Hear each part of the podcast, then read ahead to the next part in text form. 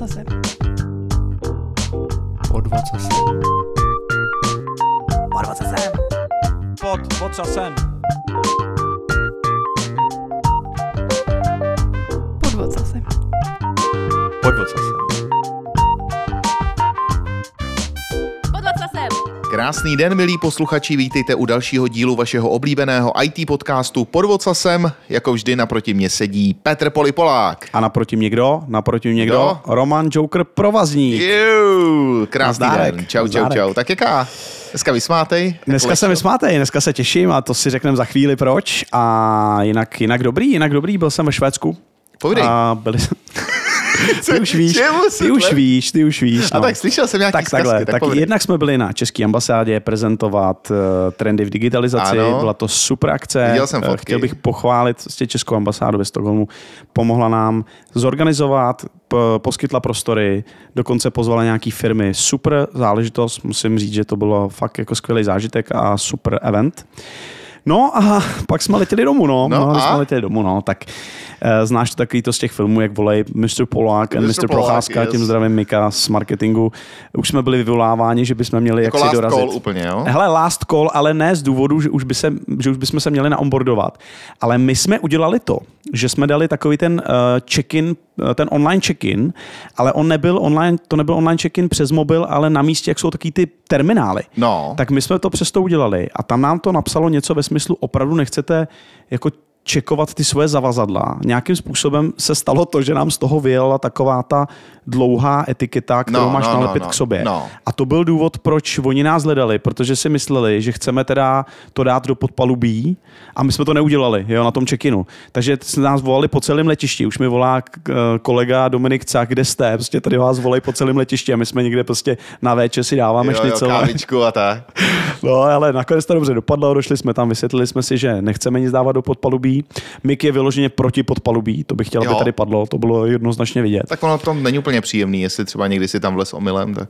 No právě, jo, jasně, jasně, jo, on si, jo, on si myslel, že tam půjde taky. No, jasně. Jo, to mě nenapadlo. Ne, ne, tak to víš, to jsou ty lidi z marketingu, ty to vždycky, ne? Hele, takže dobře to dopadlo, odletěli jsme a myslím si, že uh, eventa se po, podařila pěkně. Takže ambasáda je na Bejtina, chtěj tě.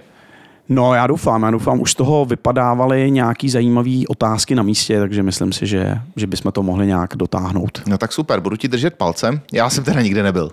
Nikde jo, jsi já nebyl? jsem myslel, že budu kontrolovat nějakou hezkou historii to je vlastně poprvé, ze svého života, ale vlastně já jsem nikde nebyl. Teďka. Tak to je hezký Takže zase, já ale jsem byl jednou. doma, no. A tam taky fantastický, jo. Dobrý, Mě no tam tak- mě vyvolávají každý den.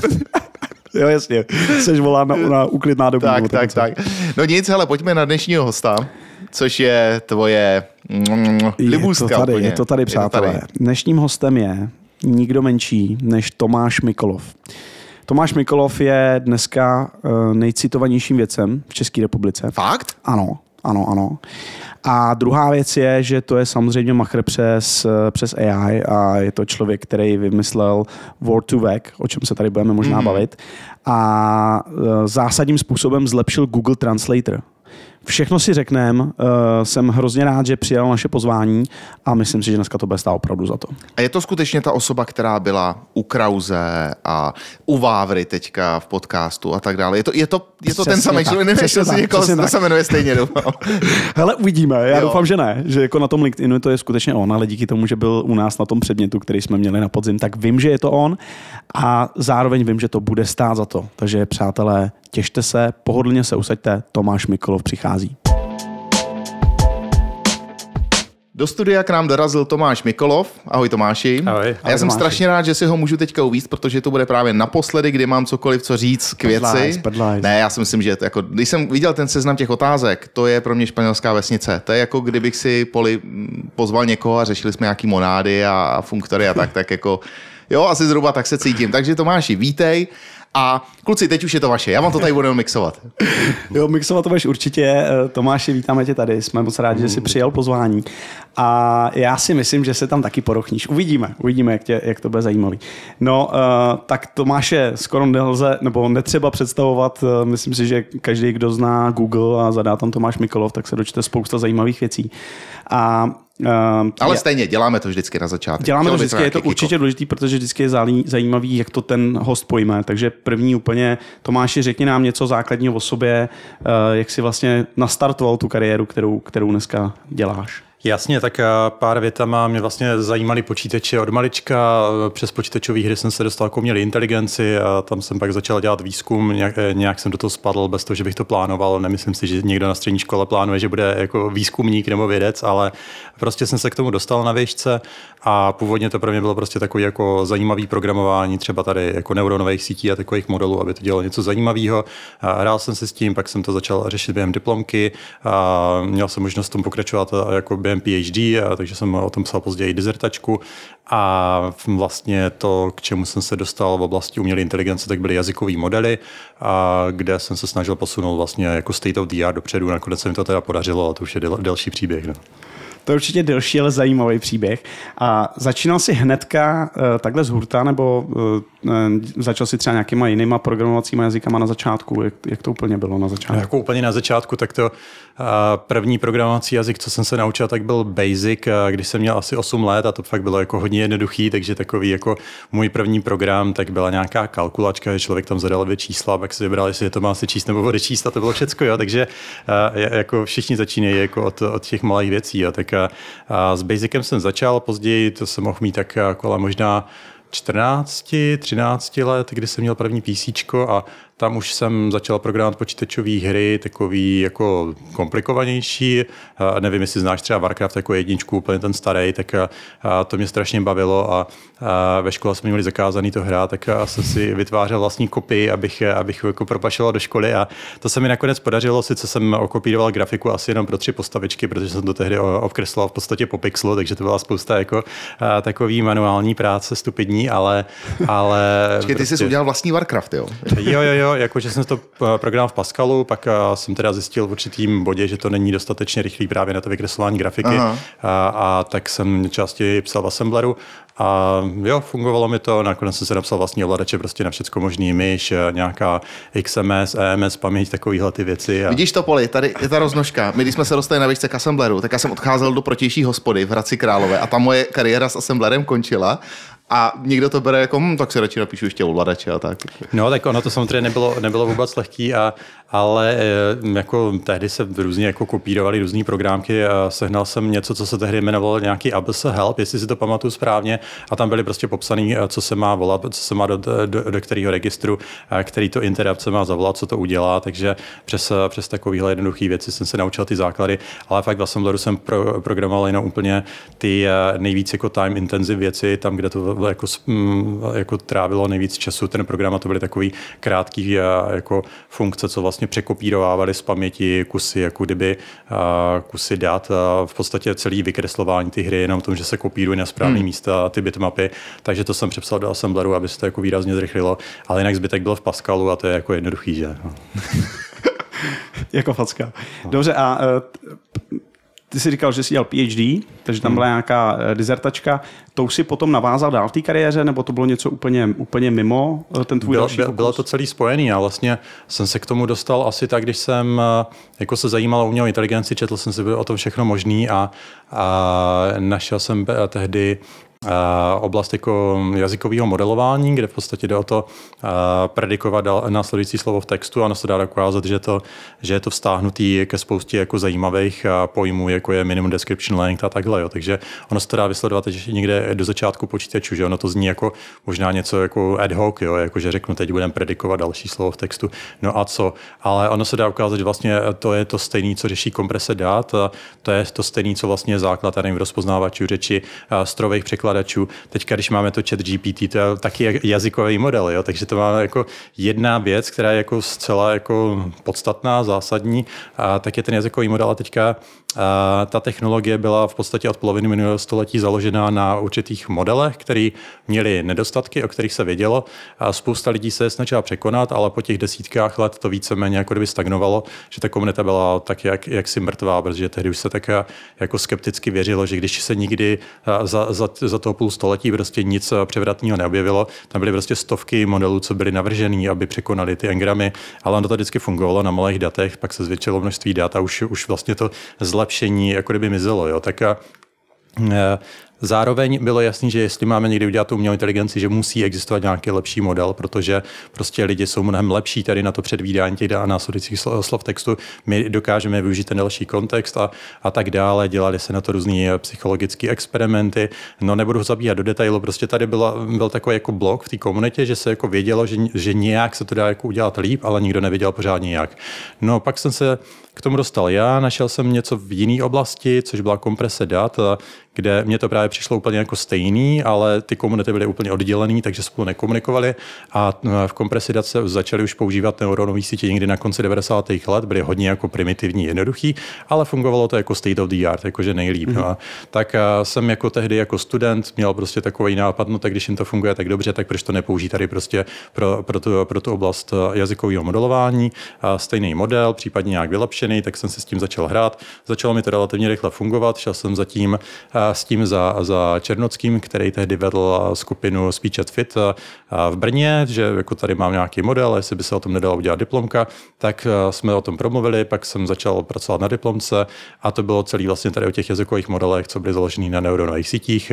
Pak jsem s tím pokračoval na dizertačce, takže já jsem vlastně nepřeskakoval mezi těma tématama, jsem se držel jedné věci a i když jsem říkal, že hnedka na začátku po pár jako možná dnech mi to už začalo jako fungovat a zajímavě, tak to ještě neznamená, že bych se jako dostal na tu úroveň, že bych ty engramy porážel jako, jako na, na těch velkých datech, to mi trvalo dalších možná, kdybych to tak sečetl, takových možná pět let, jo, takže to, mm-hmm. to nebylo zase až tak lehký, jak to vypadá. Mm. No. A kde se to teda zlomilo, že tohle tě začalo zajímat? Protože tak, jak jsi to popsal, tak říkám člověk, který má rád hry, teď si udělá vlastní a něco si naprogramuje, ale najednou se to zlomí úplně jiným směrem. Třeba pamatuje si ten okamžik, kdy se to zlomilo, že třeba kvůli té hře si chtěl chtěl, aby ta hra byla chytřejší, než byl třeba originální Warcraft? Uh, nebylo to tak úplně kvůli těm hrám. Já jsem hry viděl jako něco, co mě bavilo. Bral jsem to jako něco, kde se můžu naučit něco naprogramovat.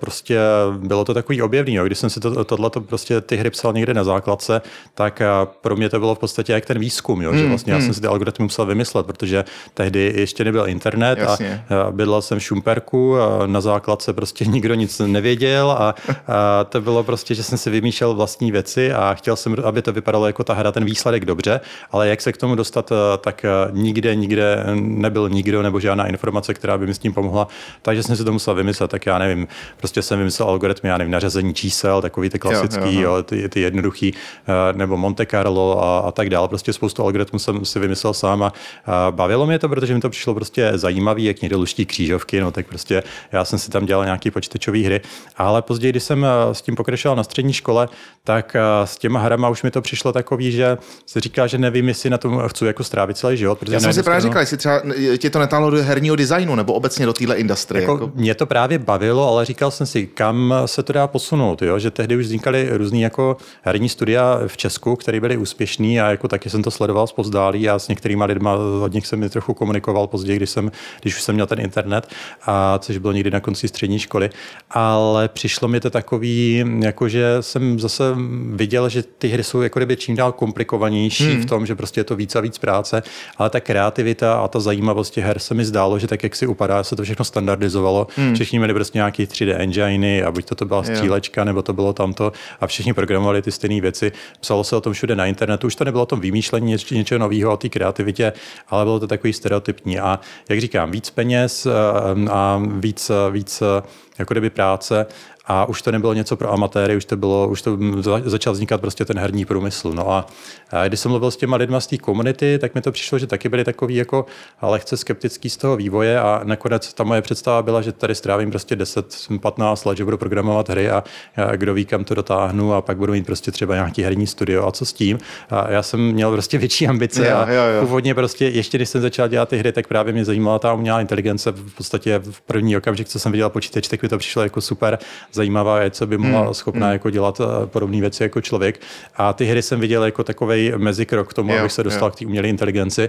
Takže jsem na tom nechtěl zase strávit celý život, eh, protože nakonec eh, všichni žijeme, žijeme jenom jednou. A, a když jsem měl pak nějaký takový jako negativní zkušenosti právě s tím vývojem těch her, protože jsem to třeba přihlásil do soutěže, když jsem byl na střední škole, a to se jmenovalo tehdy středoškolská odborná činnost, tuším, že to běží dnes, nedávno mi o tom psal nějaký student zrovna, ale když jsem to pak ukazoval tu hru někde v krajském kole, tak eh, mě tam tehdy komise nějakých, nějakých takových profesorů v důchodu eh, vyhodila s tím, že jsem to určitě ukradl, protože ta hra je moc složitá, určitě jsem mu nenapsal a já je stažená z internetu. Aj, aj, aj. Takže jako, když jsem viděl, že místo toho, aby, abych měl nějakou podporu, protože jak říkám, jsem byl ze Šumperka, nikoho jsem neznal, tak jsem chtěl prostě, aby mi s tím třeba někdo pomohl a, a na koleně prostě jeden člověk toho za stolik nezvládne, tak pak ten feedback třeba ve škole byl takový jakože spíš negativní. No hm. Tak zase můžeme eh, maloměstskému školství poděkovat, že tě nasměrovali vlastně v té kariéře tam správným směrem. správným směrem, že? No jasně, no, prostě jakákoliv aktivita je špatná. Já vím, jako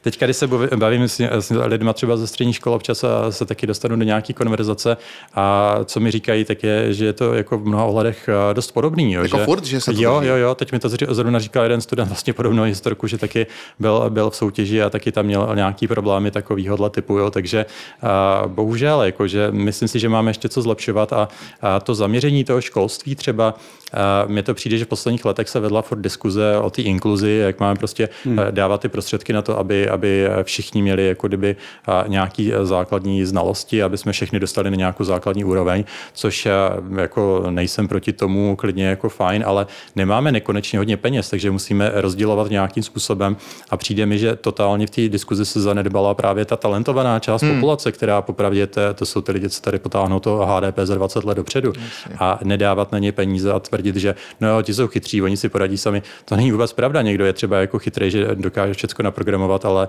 ale když má třeba prodat ten projekt nebo si do toho nakreslit grafiku a nemá kolem sebe prostě dal, další lidi, tak si s tím neporadí a myslím si, že to vyplýtvaného potenciálu v té naší zemi máme mraky a, a máme prostě co zlepšovat. No. Hmm, tak je fakt, že i Wozniak měl svýho Jobse, Karmak jo, jo. měl svýho Romera, že jo, No, z 100%, 3D software. 100%. Takže, Máš srovnání, budeme se o té Americe bavit za chvilku, ale máš srovnání s Amerikou, je to tam jinak?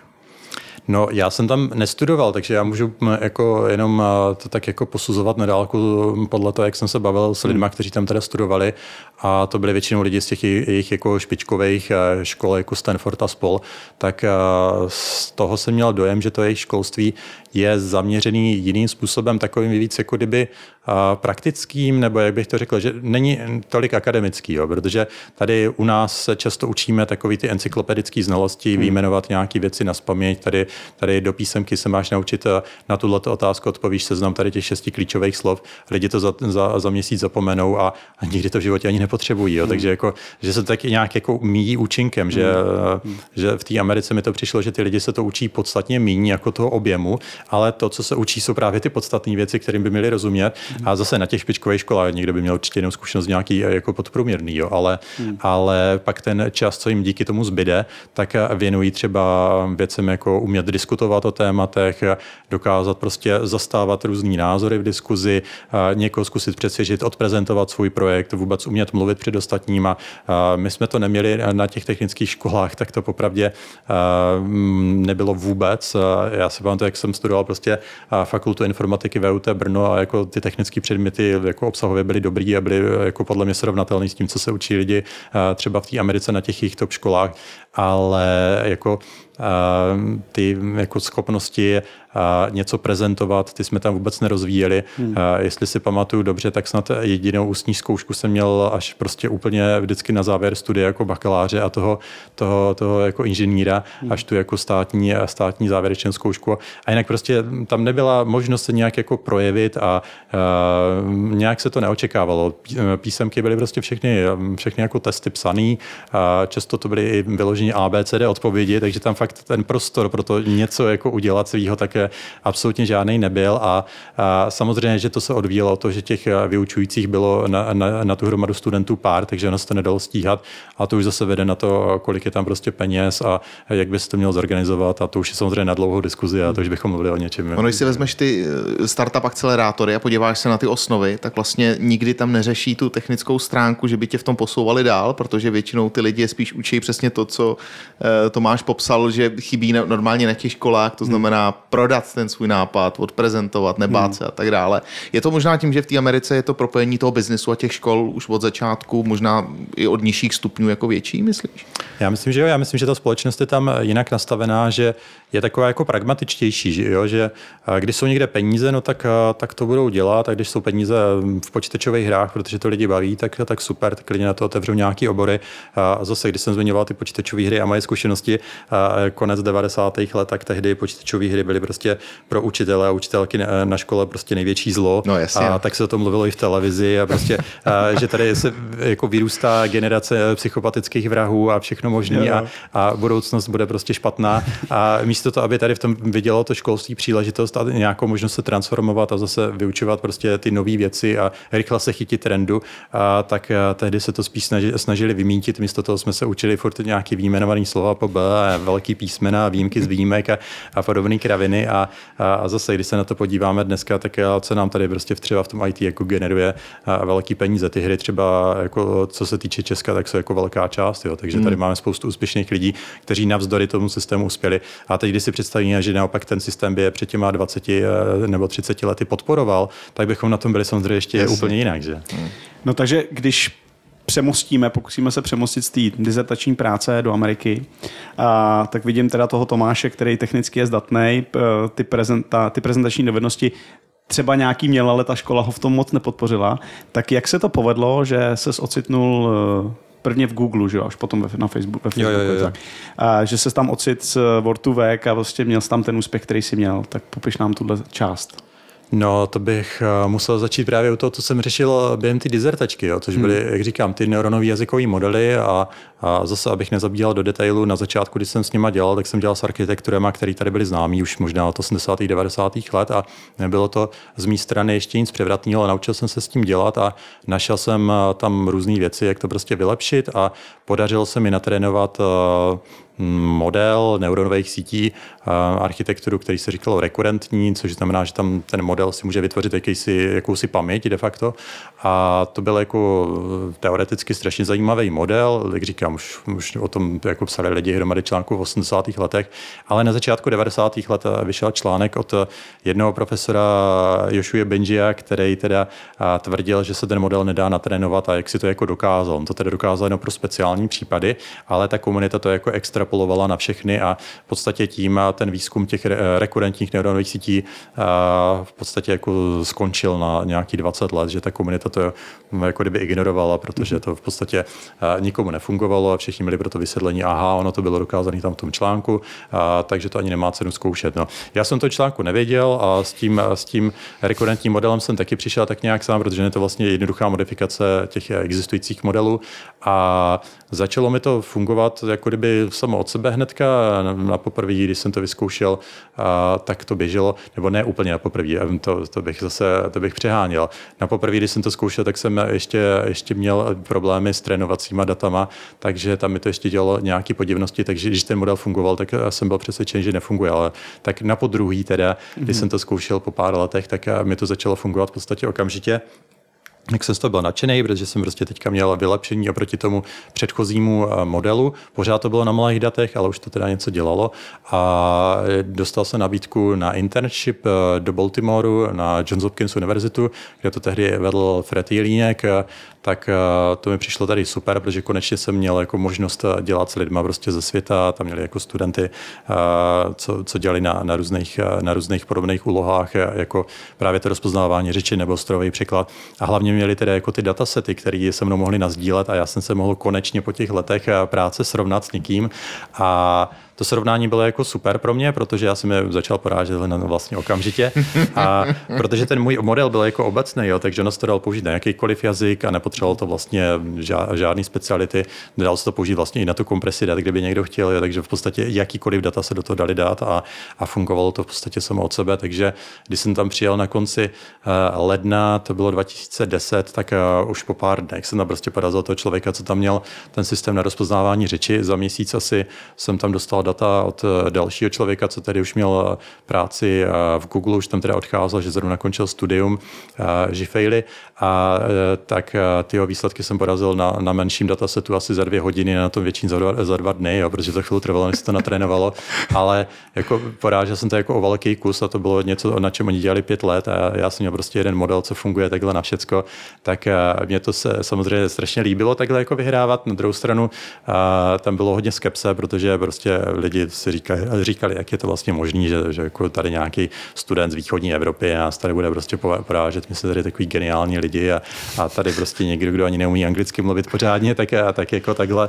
takhle tady s nějakýma neuronovými sítěma nás bude porážet. Jo. Takže jako bylo tam hodně skepse, jezdili tam tehdy do té skupiny na, na návštěvu různí jako slavní profesoři z oboru a když se jim to prezentoval, tak prostě nikdo tomu nechtěl věřit, že to určitě prostě tam je nějaká chyba, nebo jsem si ty výsledky asi vymyslel, nebo tohleto. Tak jsem tehdy začal dělat na open source eh, toolkitu, jakože že to zveřejním celý jako zdrojáky, aby si ty modely mohli trénovat lidi bez země, ať si to prostě klidně jako se v tom pošťourají a ověří si to, že to prostě dobře, protože já, jak říkám, už jsem na tom dělal v té době asi pět let a věděl jsem, že tam ty chyby nemám, protože ty už jsem samozřejmě všechny spravil, co tam byly na začátku, takže... takže Počkej, jsem ty to... se s takovouhle eh, pětiletou práci, o který si sám věděl, že tam nejsou chyby, tak ty se rozhodl veřejně strčit jako open source ven? Jako v podstatě jo, jo, jo. jako věc, která by, ve které ležely jako miliony a teď nevíme v kolik eh, řádech, v jakých částkách, v jaký měně, tak ty jsi hmm. prostě řekl, půjde to ven? Jo, jo, jo, protože já, jak jsem zmiňoval, když, když jsem se dostal k těm jazykovým modelům, tak eh, mě jako docela inspiroval Matt Mahoney, který dělal tady nějaký neuronový sítě pro kompresi dat, který to teda zveřejňoval taky všecko na venek a, a určitě tam ta hodnota byla. Na druhou stranu, kdybych to nezveřejnil, tak by ty modely nikdo nepoužíval, nikdo by mi nevěřil. Jo, jo, prostě jo. tehdy ta komunita byla takováhle a já jsem nebyl žádný slavný vědec, já jsem byl student, prostě co měl. Jsi to potřeboval dokázat, že nekecáš. No, jasně, no, jo, jo, jo. A jak říkám, to zlepšení bylo tak velký, že jak vycházely články, když tam prostě bylo nějaký malý zlepšení, tak všichni pokývali hlavou a říkali, jo, dobrý, dobrý, něco to dělá, a zase se, jako jedním uchem tam, druhým uchem ven, ale když tam bylo to zlepšení moc velký, tak už tam byla jako taková jako silná podezřívavost, že to určitě bude špatně. Takže jsem začal dělat eh, tady na tom toolkitu, ten jsem nejdřív zveřejnil interně, teda v rámci jako té CLSP skupiny na JHU a vyzkoušeli, vyzkoušeli si to jiní studenti, právě ten vedoucí skupiny Fred Jelínek, původem teda jako z Československa, ale strávil se život v Americe, tak, eh, tak eh, ten byl taky takový nedůvěřivý a když teďka za ním začali chodit postupně studenti, že se to teda vyzkoušeli bez země a pořád to ještě funguje a, a neví, jak je to možný, tak, eh, tak už taky začal pochybovat, jestli náhodou to není prostě teďka nejpřelomovější objev za, za 30 let. A, a tak jsme to tam pak začali rozebírat. Pak teda on už byl v důchodu v té době, tak a, a na neštěstí asi tak a, a dva měsíce potom, co jsem odjel, tak dostal infarkt a umřel, takže a to bylo jako docela škoda, ale už jsem ho prostě přesvědčil a už on totiž dělal na těch jazykových modelech celý život, takže jako mi to přišlo jako super aspoň s ním promluvit a ukázat mu to, že tady opravdu se jako podařilo udělat nějaký průlom. Akorát už se pak nedožil teda té revoluce, kdy se to začalo používat všude po světě. Ale tak, tak to je život. No a, a ti studenti s tím teda jako dělali, potvrdili ty výsledky. Já jsem dal pak na venek, když jsem ten, první článek měl na Interspeechi v Japonsku 2010 a, a pak se to začali chytat další lidi. A jeden z prvních byl Jeff Zweig, co byl v Microsoft Research, dělal tam manažera v řečové skupině. A ten mi taky psal maily, že tam furt se snaží najít nějaké chyby a furt jako do toho šťoural a, a jestli není špatně to a tamto a furt nemohl nic najít. Nakonec jsem tam pozval na internship, protože žádnou chybu nakonec nenašel, respektive jsem mu to vždycky vysvětlil, jak to teda je. A tam se pak byl ve 2012, ještě mezi tím jsem byl teda na internshipu toho Yushi Benji, a co tehdy dokázal, že tedy konentní sítě nejdou natrénovat, tak k tomu jsem tam měl na půl roku. To vysvětlí, že... Přesně tak, jo. že to teda jde, no. A, a byl to prostě nějaký takový stupidní malý trik, který se používá jako do dneška v mnoha modelech právě na tu stabilizaci. A jak tam... to vzal ještě? No, on byl nadšený, protože jako on se snažil jako prosadit s těma neuronými sítěma jako dlouhodobě a, a on to jako nebral, takže ten jeho kritický článek, že, že jako s tím chtěl skončit. On chtěl jako být ten slavný profesor, co bude tady jako uváděný jako objevitel celého deep learningu a takhle, což se mu nakonec podařilo, pak vyhrál Turingovou cenu a, a takhle a, a dneska už je z ní dávno jako multimilionář, co tam má celou, celou, celou část školy pod sebou a, a tak dále a obrovské investice ze všech stran. Jo. Takže a samozřejmě to vzdal tehdy velmi pozitivně, protože to bylo konečně i nějaký jako znamení toho, že ty věci začínají fungovat. Jo. Jo. Tak a, tak u toho jsem byl teda 2.11, pak 2.12 u toho Jeffa Zweiga, ale ještě předtím bych řekl, tam už se o to začalo zajímat víc lidí, ještě z IBM mi psalo dost lidí, a pak A když jsem končil ten internship u toho Joshua v tom 2011, tak mi pozval právě jeden bývalý kolega, co jsem s ním psal pár článků, co bylo právě na TJHU jako student, ale v té době už teda měl práci v Microsoftu, tak mě tam pozval, k tomu dělám přednášku.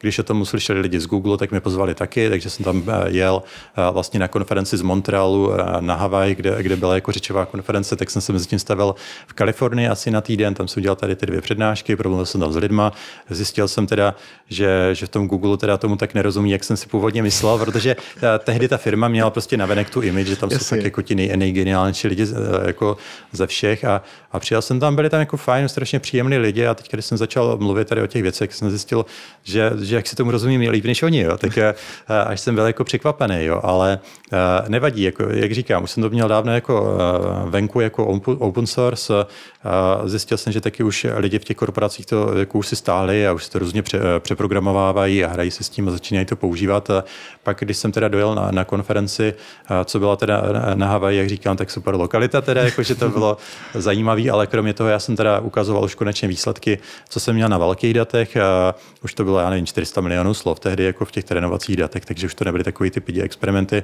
Podařilo se mi tedy porazit model, na kterým dělal celý tým vědců z IBM asi dva roky, tak jsem porazil jako docela okus na jejich vlastních datech, tak jako jsem z toho byl samozřejmě nadšený a vyhrál jsem tam nějakou cenu za nejlepší článek, kdy to teda volili ti účastníci konference. Ten oficiálně jsem nikdy nevyhrál, to, to si vždycky rozebrali nějaký takový lidi, co to měli domluvený. To zase, abych to tak nemaloval, že je všechno růžový, tak tam jsou různé politické věci a když je někdo prostě profesor ze Stanfordu, tak jeho studenti vyhrajou všechny Best Paper Award prostě jenom tak, že se to tam jako domluví na různých komisích. Jo. Ale já jsem teda vyhrál, jako kdy se, kdy se hlasovalo jenom mezi těma účastníkama, takže, takže mě to samozřejmě potěšilo. A Eh, jak říkám, začali to používat lidi ve firmách, začali mi pak psát, jestli budu dělat tam nebo, nebo tady. A nejdřív jsem šel teda do toho Microsoft Research, protože tam byli jako nejrychlejší s tím, že mi hnedka poslali nějakou nabídku na internship. A pak mi chtěli ještě do Google, tak eh, a jsem si říkal, no tak zkusím oboje, že abych jako to mohl porovnávat a vidět všecko. A takže jsem šel vlastně na, na tři měsíce přes leto 2012 do Microsoftu, ale už jsem měl mezi tím měl domluvenou práci v Google, takže jsem se vracel do Česka v podstatě na obhájí dezertačku a za, asi za dva týdny už jsem letěl zase zpátky do Ameriky. A tam jsem teda začal dělat v tom Google Brainu a, a to, už, to už pak vede na tady, na tady ten příběh s tím Vortuvekem a takhle, tak to jsem tam pak vyvíjel. No.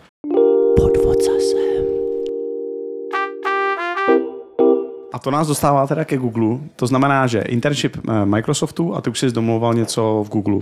Hmm. A ty jsi, jak jsi vybíral ty firmy? Jako to byla ta chvíle, kdy jsi ještě říkal, že prostě Google je ta snová práce, kde chceš jednou být, nebo jak se to přihodilo? Já jsem byl takový jako docela nerozhodný jako student, že jsem jako chtěl dělat na umělé inteligenci a prostě pořád nějaký zajímavý výzkumy, ale kam konkrétně přesně jít, tak já tu představu se neměl. A popravdě o Google jsem si myslel jako z toho, z toho jako dojmu, co jsem měl jako zvenku, že to je firma, co tehdy dělá různé jako produkty, které se mi líbily, jako Google vyhledávač. Když přišel, tak mi to přišlo, jako, že to je jako zrovna jako ta správná věc, co se má udělat, protože tehdy prostě ty předchozí vyhledávače před Googlem tak byly přeplácaný, samý prostě odkazy na všechno možné, co mě nezajímalo zajímalo. A teďka přišel Google a byla tam teda jenom to, to vyhledávací okno, vypadalo to jako nudně, ale, ale fungovalo to, bylo to rychlé a splnilo to ten účel, takže mi to přišlo vlastně dobrý. Pak eh, když, eh, když eh, jako tehdy všichni používali Internet Explorer od Microsoftu a ten byl takový taky jako celý nějaký přeplácený a z té obrazovky nakonec bylo vidět jenom takový jako malý okno a všude nějaký stupidní záložky a odkazy a kde si co si. A, a pak najednou přišel jako Google Chrome a ten měl v podstatě všechno dobře, jo. takže tady mi to přišlo, že ta firma, jako, že tam musí mít jako hodně jako chytrý lidi, kteří udělají ty věci, které jsou důležité a nezaplácají to těma nedůležitýma. Takže já jsem měl prostě z té firmy jako lepší dojem třeba než z toho Microsoftu jako externí jako uživatel produktu, jako zase Windows, že všichni známe, no a tady ty 95, 98 a všechno, co, co se ještě pamatuje, jak to pořád padalo, jo, ty, ta modrá smrt a tak. Takže nevím, Microsoft na mě jako externě nepůsobil sympaticky v tom, že to byla taková firma, co jako dost mi přišlo, že ždí má peníze všude, měla monopolní postavení v oblasti operačních systémů a, a předražený ne příliš jako fungující programy, tak to tehdy na mě působilo, prostě, když jsem byl student. A ten Google na mě působil takhle jako, jako na uživatele líp a takže tehdy, když, když jsem byl na to internshipu třeba v tom Microsoft Research, tak eh, tam mi jako nabízeli, že, že už věděli, tedy, že se chystám do Google, že by mi dali jako mnohem víc peněz a kde si co si domluvili mi tam meeting s nějakým viceprezidentem, ale já jsem byl prostě takový ten naivní student, co si myslel, že, že prostě Google jako super firma, umělá inteligence, všichni tam budou dělat nějaké zajímavé věci. Navíc ta lokalita mi přišla tehdy zajímavější, což po letech jsem zjistil, že, jako, že jsem se v tom teda mýlil, jo, protože mm-hmm. Microsoft teda jako a tu centrál má v Redmond, Richmondu, což je jako stát Washington, to je ten severozápad a, a kousek od Seattle. A, a tam, kde jsem byl na to internshipu, tak mi to přišlo jako fajn, že jako město se tam dalo dojet normálně autobusem a, a město, ulice, lidi, obchody takový jako normální. Nebylo to tak hezký jako Praha, ale prostě bylo to v pohodě. Pak když jsem jel do toho Google, moje představa byla, že když jsem se kouknul na mapu Kalifornie, to je tak jako na jihu, tam bude jako super počasí, bude tam furt hezky, svítit slunko, kousek od tam tu je moře, tak jako určitě se tam někdy dostanu k moři, takže jako měl jsem tu představu prostě takovou jako příliš idealizovanou, bych řekl. Mm. No pak, když jsem tam teda přijel, tak jako počasí sice bylo super, ale jak se zjistil, a asi to člověk potřebuje zažít, jo, ale když každý den svítí slunko a na nebi není ani mráček. A... Děkuju, děkuju. Tohle to já vysvětluju pořád, co mě štvalo na Kalifornii. Prostě že na to nechápe. Říkám, když už je třetí týden, není ani mráček, jako je to cool, týden, ale tři týdny v kuse, jo, co ti z toho odehla kolem a takhle, ty jsi tam byl hmm. prostě takovou dobu, já že to je otravný. Já jsem tam byl skoro dva roky a no. zrovna ještě v době, kdy tam byly nějaký extrémní sucha, takže vůbec nepršelo a jako tři týdny, je tři týdny bych ještě vydržel a když to bylo prostě už přes rok a, a furt, jako, furt svítilo slunko a, jo, jo. a nebyl ani kam jít, jo, protože jako to Silicon Valley a, a zase to nebylo jako normální město, to byla taková rozplizlá vesnice s dálnicema a jako obchody tam nebyly, lidi po ulici nechodili, všichni seděli jako v autech hmm. na těch dálnicích v zácpách, které tam byly všude pořád a když, když jsem chtěl jít prostě třeba nakoupit jídlo, tak jsem tam měl na výběr jeden obchod, co byl pět minut cesty, druhý obchod byl 30 minut cesty a když jsem šel pěšky, tak prostě jsem nepotkal nikoho, možná jednou bezdomovce, takže bylo to takový strašně nudný. Jo, mm, jako, mm. A třeba Google je jako v Mountain View, a, což je takový zase jako mini město, nebo já nevím, jak bych to popsal, nebo možná velká vesnice a tam je jako jedna, jedna ulice, kam se teda lidi chodí bavit, ta se jmenuje Castro Street a je tam možná pět, deset restaurací, ale to je vlastně všecko a jinak tam není vůbec co dělat. Jo. Takže, a, takže když jsou tam třeba mladší lidi, co a, chtějí aspoň jako být jako ve městě, kde jako jsou normálně jako obchody a kam se dá někam jít, tak a, ti bydlí často jako v San Francisku i zaměstnan, zaměstnanci tedy těch technologických firm, ale pak A nebo San ne? Dolů můžeš. Tam taky trochu, ale tam, teda, tam jsem nebyl a o tom jsem vždycky slyšel jako negativní věci, takže, takže nevím. No. San Francisco byla prostě jako volba pro, pro takové lidi, kteří chtěli jako bydlet v něčem, co víc vypadalo jako město, ale taky jako to nebyla žádná výhra, jak říkám, hodinu asi autobusem, tam hodinu zpátky, když byla zácpa, tak třeba dvě hodiny, takže člověk stráví půlku dne někde v autobuse a ještě doprava jako na zastávku, za zastávky, ty autobusy taky zastavovaly prostě různě po, po těch městech, nepřímo jako před barákem, že? Takže se to jako mm, protáhlo. Já jsem si nakonec vybral, že budu bydlet jako eh, kousek od Google, jako v tom Mountain View, což eh, jako z toho pracovního hlediska bylo super, ale jinak člověk se tam prostě začne nudit a jak říkám, počasí furt stereotypní, žádný, eh, žádný jako léto nebo zima, tam bylo prostě takový jaro až léto, počasí pořád, jo, a, a furt dokola, no, takže jo. To je peklo. To, to nezní, nezní to hezky. No a když se zaměříme na tu práci jako takovou, tak ta byla zajímavá nebo nesplněla nakonec tvoje očekávání. Co jsi tam přesně dělal? Možná to klidně no, popiš. Jasně. No bylo to určitě jako pro mě spousta zajímavých zkušeností a ani nevím, jestli jsem tam něco konkrétně očekával. Když jsem tam nastupoval, tak tam vznikal zrovna tým Google Brain, což tedy nebyl zdaleka tak slavný tým jako dneska, protože tehdy to vlastně nikdo neznal jako navenek a, a já jsem byl mezi těma prvníma, co tam, co tam jako přišli pracovat a a jako byla tam spousta věcí, která mě překvapila pozitivně, řada věcí, která mě překvapila negativně. Třeba kdybych srovnal jako HR oddělení Google a Microsoft, tak jako Microsoft byl jako desetkrát lepší nejmí, možná stokrát. Jako fakt to byl velký rozdíl. V Google byl prostě chaos, nikdo nevěděl vůbec nic a informace, co s náma jako novýma zaměstnancema sdíleli, tak taky byly prostě často omylný a, a bylo to prostě byl tam bordel, no, asi tak. Ta firma rostla velmi rychle a měla poddimenzovaný tady některé ty oblasti, jako zrovna to HR, takže ty lidi tam dělali milion věcí a nevěděli už, co dělají a, a bylo to dost chaotický. Microsoft už byla zavedená firma, už byla jako stabilní mm. a měli to jako naplánovaný mnohem líp. Aspoň pro mě to tak bylo, když jsem byl jako student, tak nám třeba jako zařídili bydlení a tak dále, nemusel se tam nic zařizovat a, a sám bylo to jednoduchý. Když jsem začal v Google, tak jako v oblasti, kde sehnat bydlení je dost těžký, tak a mě tam jako nějak vágně slíbili, že jako novýmu zaměstnanci mi s tím pomůžou a seženou mi tam nějaký bydlení na začátek asi na, na tři týdny. Přijel jsem a zjistil jsem, že to jak si popletli a není to na tři týdny, ale je to na mnohem kratší dobu a rychle, že si musím sehnat něco sám a nikdo mi s tím nepomůže. Jo. Takže, hmm. a, takže to bylo prostě takový, a, ty věci kolem té práce tak byly takový jako organizovaný. Když jsem začal v tom Google Brainu pracovat, tak a, to byl hodně takový speciální tým, on to začal Uh, on to vedl vlastně Jeff Dean, který teďka dělá vedoucího já nevím, celého vyhledávače a výzkumu v Google.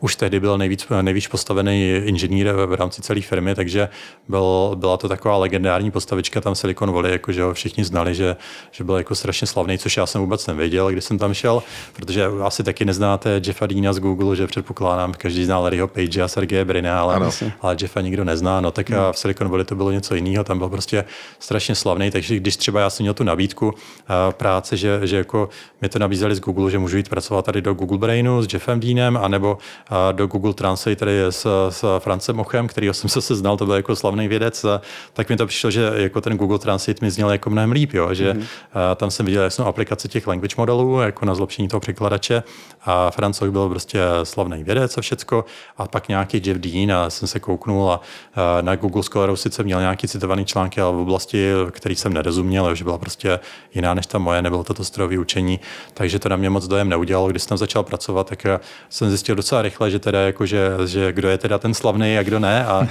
a, a mě teda přemluvili jako v tom HR, abych jako šel do toho brainu, tak jsem si říkal, to je jedno, tak prostě budu dělat s těma translate lidema jako tak nějak na dálku a, a což jsem teda taky dělal. No ale tak jsem to tak začal a sledoval jsem jako ten tým, co vlastně dělají na začátku jako nový zaměstnanec a Mm, jako ten Jeff si tam kolem sebe zhromážil jako řadu, řadu hodně zajímavých lidí, jo, že Někteří byli až takový zvláštní, v podstatě takový geniální, až, až moc možná někteří. Až jo, jako šíleně. No, jo, jo, jo.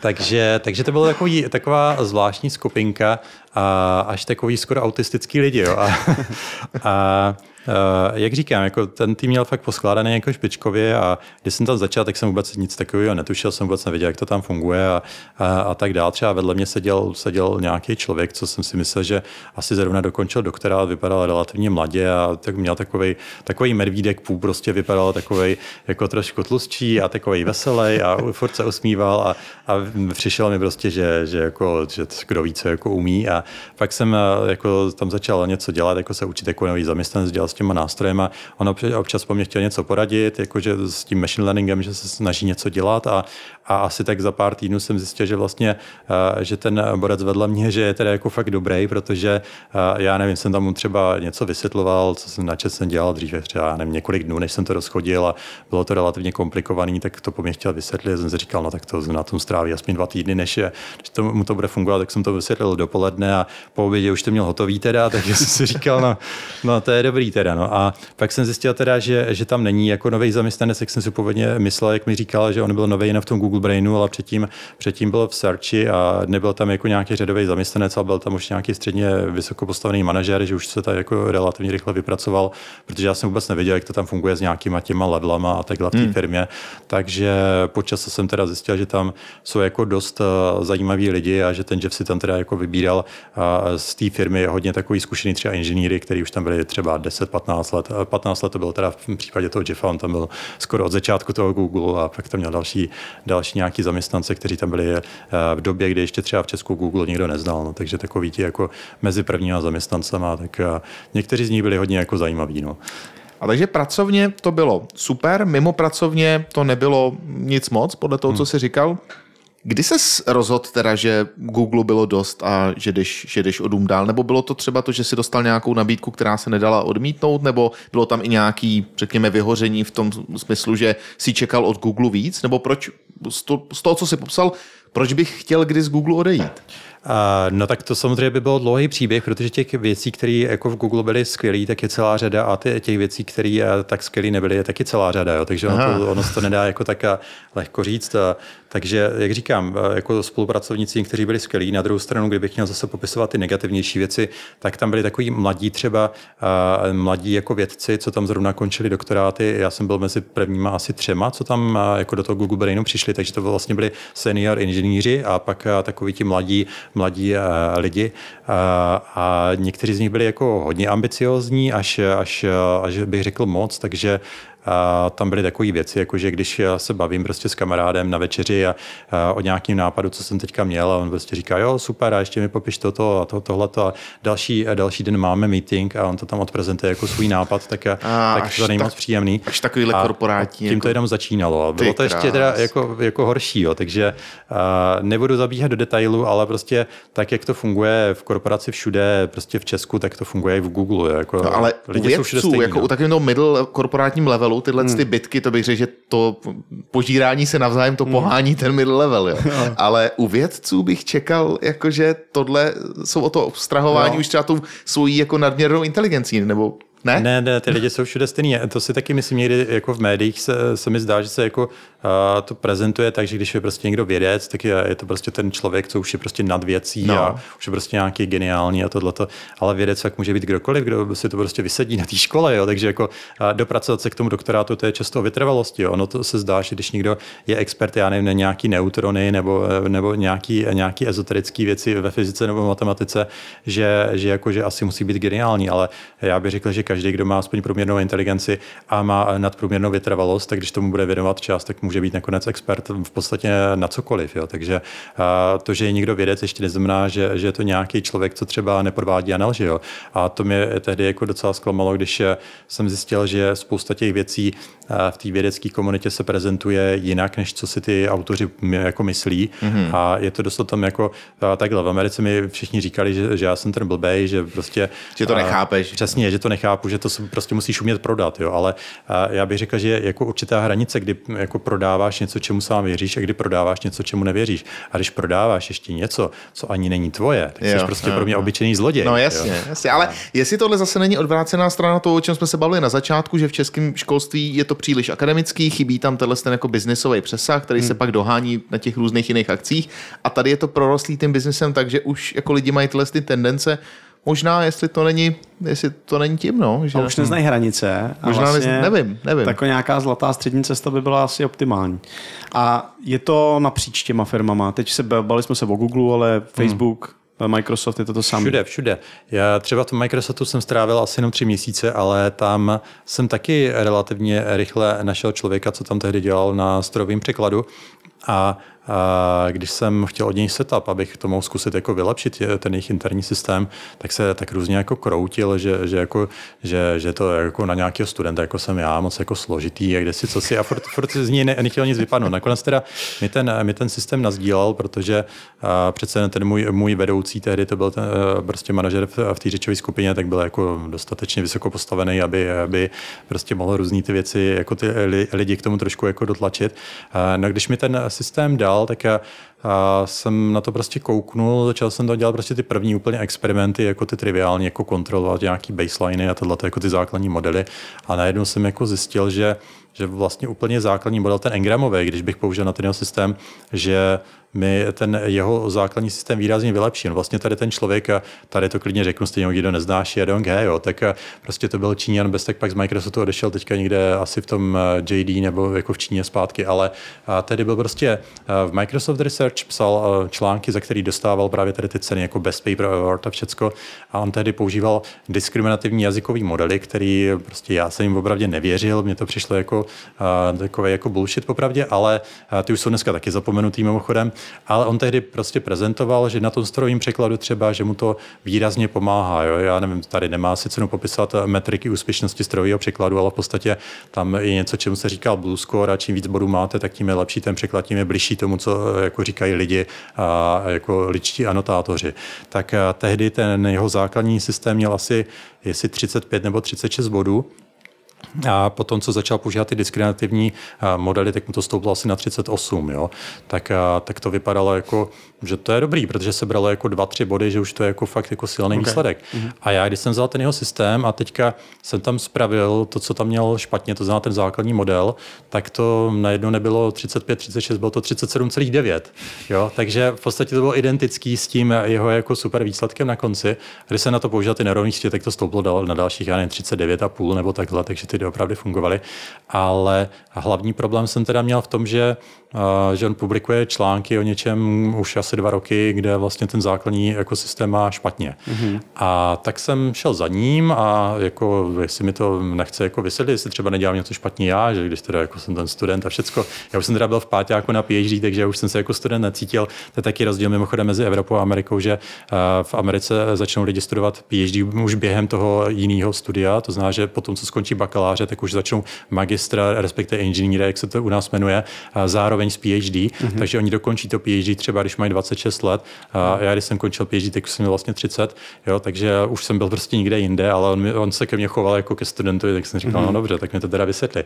No a pak z něj teda vypadlo, že v tom základním systému že tam používá teda sice ten engramový model, ale jako hodně, hodně osekaný, takže on vlastně z ní vzal jenom maličkou část a, nebudu popisovat technické detaily, ale prostě výrazně to osekal a pak to jako prohlásil za baseline a řekl, no tak aby to bylo jako malý. A říkám, no tak ale to nemusí být malý. A v podstatě se tak jako kroutil, a aby jako neřekl na rovinu, že, že to dělá blbě, tak mi teda řekl, no aha, tak jako dobře, tak už se teda uvědomu a, a asi příště jako ve článku to uvedu už dobře. Řekl jsem to svým vedoucímu, ten mi taky řekl, že, že se to tam nějak o něm ví, že, že jako publikuje takový jako pochybný výsledky, ale tehdy mě jako varoval, jak to funguje v korporacích, což zase já jsem přicházel tady do toho prostředí a vůbec nic jsem neznal, tak mi říkal, jako, že nehas, co tě nepálí a jako my sice víme, že on jako má ty výsledky takový jako a, pochybný, ale jako v rámci toho, co my jako vědci, jak máme nastavený ty jako metriky, ty, toho, co máme plnit v rámci jako Microsoft Research, tak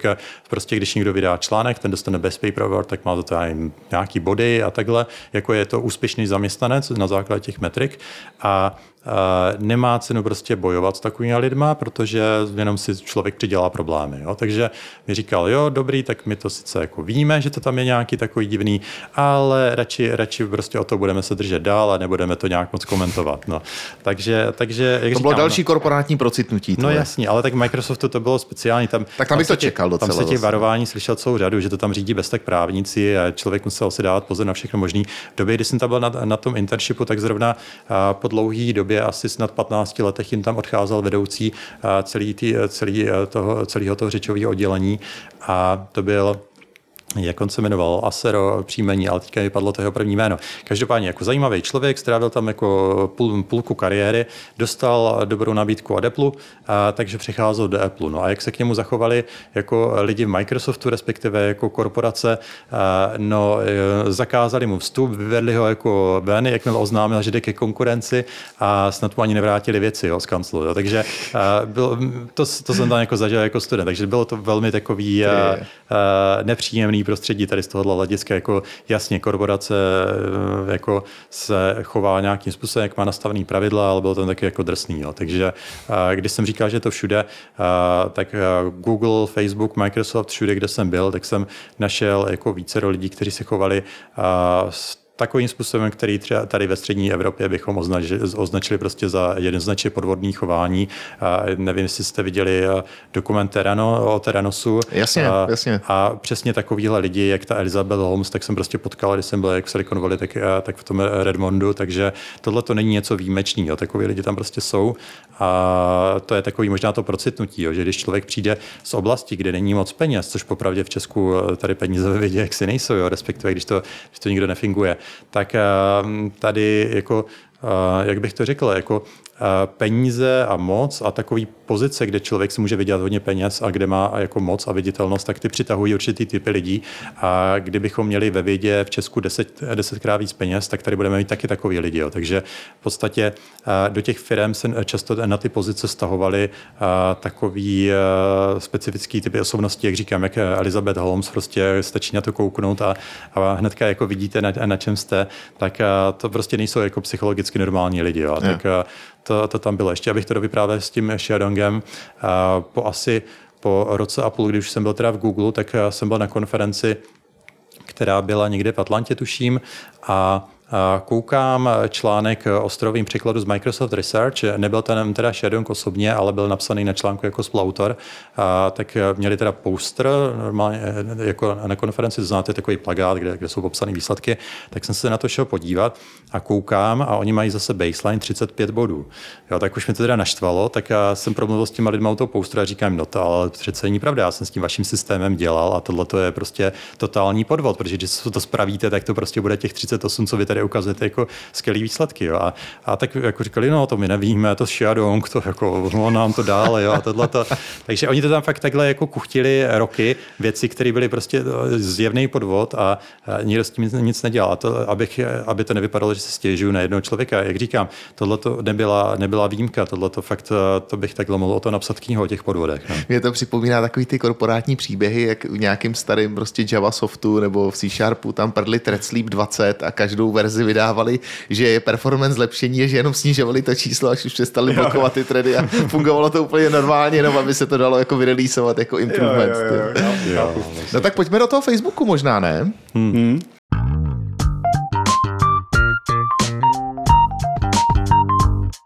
Tak, aby jsme si dokreslili ten obrázek, tak nás čeká Facebook. Eh, z Google si přešel do Facebooku. Hmm. Jaká byla ta motivace? Motivace. Vlastně, jak jsem popisoval ten Google, Google Brain eh, tým, když, eh, když začínal, tak eh, ten cíl toho našeho týmu nebyl vlastně dělat výzkum. Jo. Cílem Google Brainu bylo zpřístupnit velký neuronový sítě ostatním částem Google, protože když někdo dělá, nevím, třeba na vyhledávači nebo do, doporučování reklam, tak abys teďka trénoval velký neuronový sítě, že to budeš celý programovat, když to je věc, která trvá těm lidem roky, než se to naučí dělat dobře, tak to je samozřejmě jako blbost, takže tam byl ten nápad, že někdo tady jako udělá standardní nástroje, které ostatní budou využívat, a, a, takže zpřístupní tu technologii těch neuro, neuronových sítí a, dalším týmům. A to měl být právě Google Brain, takže my jsme byli takový jako dost, dost aplikovaný tím na začátku. Mm-hmm. A když jsem tam třeba vydal ten Vortovek, to mimochodem taky eh, byl jako můj první projekt, co jsem si vymyslel, když jsem tam začal, protože jsem chtěl ty lidi přesvědčit, že, jako, že vím, co říkám, když jim třeba eh, tvrdím, že ty neuronové jazykové modely tam trénují jako neoptimálně, což byla jedna z věcí, co jsem viděl. Mimochodem první týden, kdy jsem byl v Google, tak, v Google, tak jsem přímo jako našel chybu, jak počítají paraplexitu, což je základní metrika toho, to, toho language modelu, že vlastně to měli spočítaný celý blbě, takže jeden z těch jejich prvních článků byl prostě se špatnýma číslama, ale No, já jsem to právě dělal už roky, oni s tím teprve začínali, takže když mi ukázali čísla, tak jsem prostě viděl, že, že to jako nedává smysl, že to, jako, že to zlepšení, které tam reportují, že v tom kontextu vypadá velmi podezřele a taky jako chybu jsem našel. Chyba, chyba byla tuším v tom, že oni měli dva modely, nějaký základní a pak ten neuronový a v tom základním nebočítali pravděpodobnosti teček na konci vět, úplně nějaká taková jako zdánlivá trivialita, zatímco v tom druhým jo. A jenže pak, když ty modely míchali dohromady, tak najednou měli prostě jiný počet symbolů a něco tam prostě úplně jako uh, bylo špatně udělané. Když se to spravilo, tak už ty čísla dávaly uh, jako smysl, a už to jejich zlepšení bylo výrazně menší než to původní. Jo. Ale, ale to bylo teda v tom prvním týdnu. Ale potom jsem viděl, že ty modely používají proto, aby spočítali vektorové reprezentace slov, se kterými jsem právě už dělal. Jako samozřejmě mnohem dřív, to byl vlastně úplný začátek ještě mojí diplomky.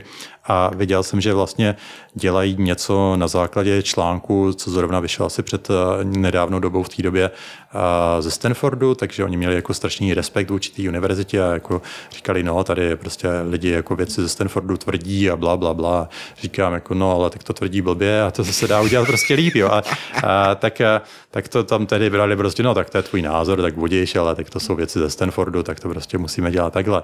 Tak, a, tak jsem přesně přišel tedy s tím nápadem, že to udělám teda, že to na programu jako a, sám a že to byla vlastně eh, jednoduchá podčást toho mýho toolkitu na trénování těch neuronových jazykových modelů. Jenom se z toho vyházel většinu věcí popravdě. Nechal jsem tam tu část, eh, která trénovala vlastně de facto jednu matici vach a, a zoptimalizoval jsem to trochu a, a trvalo mi to možná tak týden až dva. Popravdě jsem čekal, že to bude rychlejší. Jo. Jsem zase podcenil trochu lidi v Google, v Google Brainu, popravdě tehdy jsem myslel, že porazím hnedka na poprvé, ale pak mi to trvalo asi, já nevím, jak říkám, týden, dva, než, než jsem je porazil a s tím, že jsem ten model dokázal natrénovat asi za hoďku nebo dvě a na jednom počítači, zatímco oni to měli trénovaný asi na, já nevím, na 50 počítačích za dva týdny nebo takhle, už si přesně nepamatuju ty čísla, jo. takže měl jsem to prostě výrazně rychlejší, tak lidi jako toho byli mm, jako nadšený, což mi přišlo fajn, jakože tam nebylo žádný, že by mě nenáviděli za to, že jsem je porazil, takže jako tohle to bylo úplně v pohodě a, a tehdy mi ještě psal ten, ten profesor z toho Montrealu, jak jsem měl byl na internshipu, že jako slyšel nějaký výsledcích, co jsem měl v Microsoftu, kde jsem ukazoval, že se dá právě jako sestavovat rovnice z těch, z těch slovních reprezentací,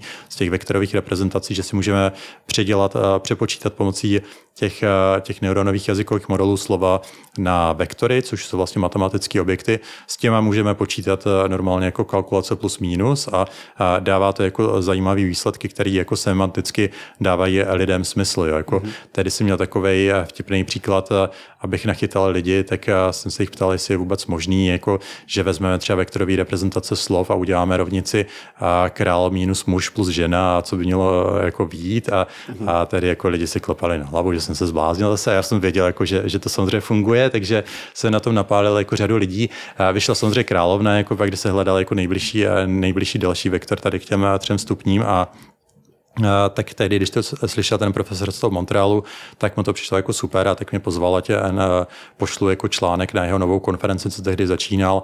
A iClear je dneska jako docela slavná, ale tehdy to prostě byla maličká věc, protože to byl první ročník. A, a mně to přišlo, že jednak už tady o tom nápadu s, tím, s těma kalkulacemi, a to už jsme měli poslaný článek s tím Jeffem, Jeffem Zweigem někam jinam, ale že jsem ještě jako viděl, že to samozřejmě fungují ty kalkulace mnohem líp, když na to lepší model, lepší ty vektorové reprezentace, to zrovna dělal ten Word2Vec, který samozřejmě původně žádný takový jméno neměl, to byl jenom nějaký programek, co, co takhle přepočítal ty slova.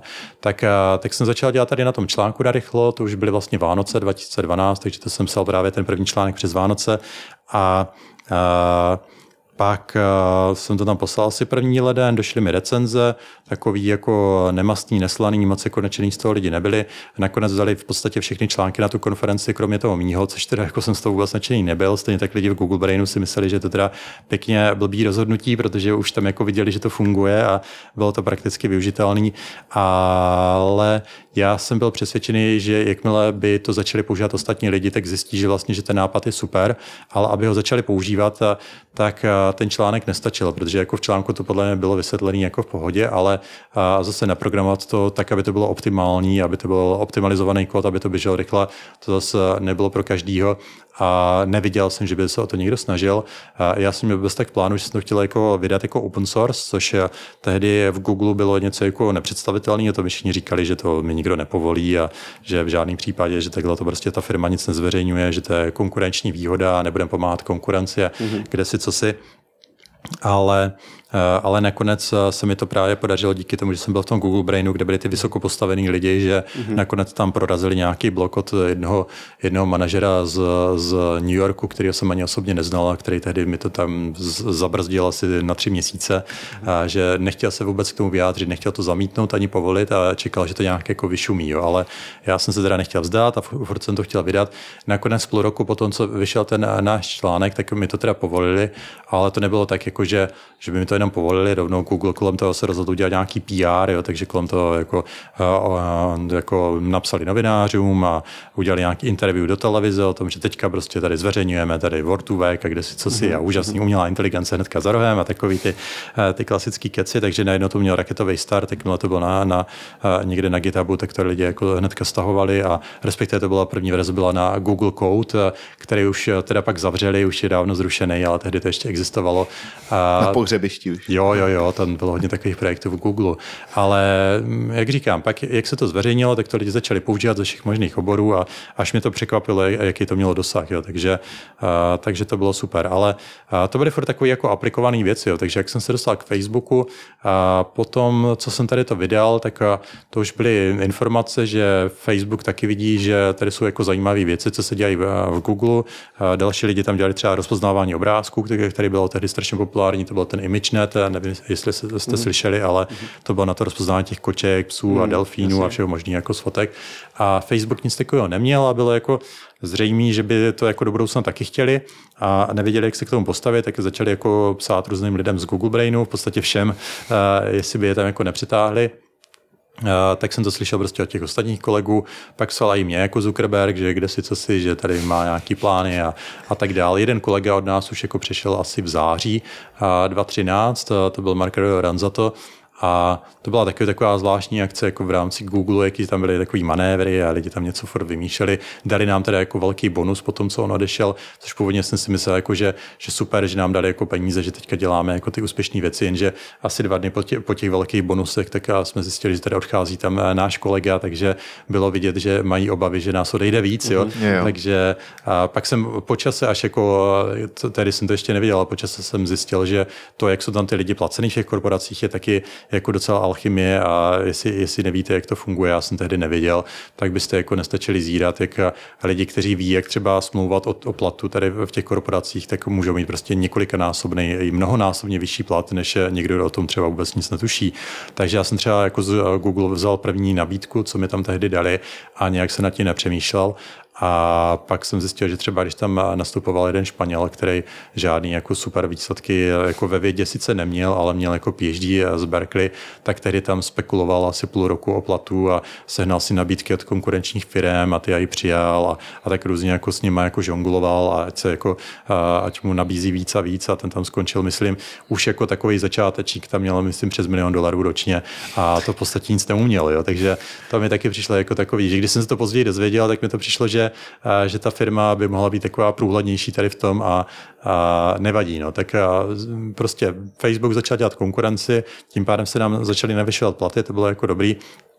A Google Brain taky začal jako a, zvyšovat ty svoje ambice, že teda budeme dělat tady ten výzkum, teda, když to chceme, jo, že nám to teda povolí a že, že ty články, co jako píšeme, že už to bude brát jako nějaký náš výsledek, že už to nebude jako meziprodukt, který nikoho nezajímá, tak se vlastně bral ten Wortovikový článek, jakože jo, fajn, dobrý, tak klidně jako ve volném čase se to někde odprezentuj, ale, ale jako není to pro nás důležitý, tak pak se to tak jako začalo pomalu měnit a s tím Facebookem já jsem byl dost skeptický ze začátku, protože přece jenom Facebook má jinou image než, než Google, tak jsem si říkal, no kdo víc tam udělají.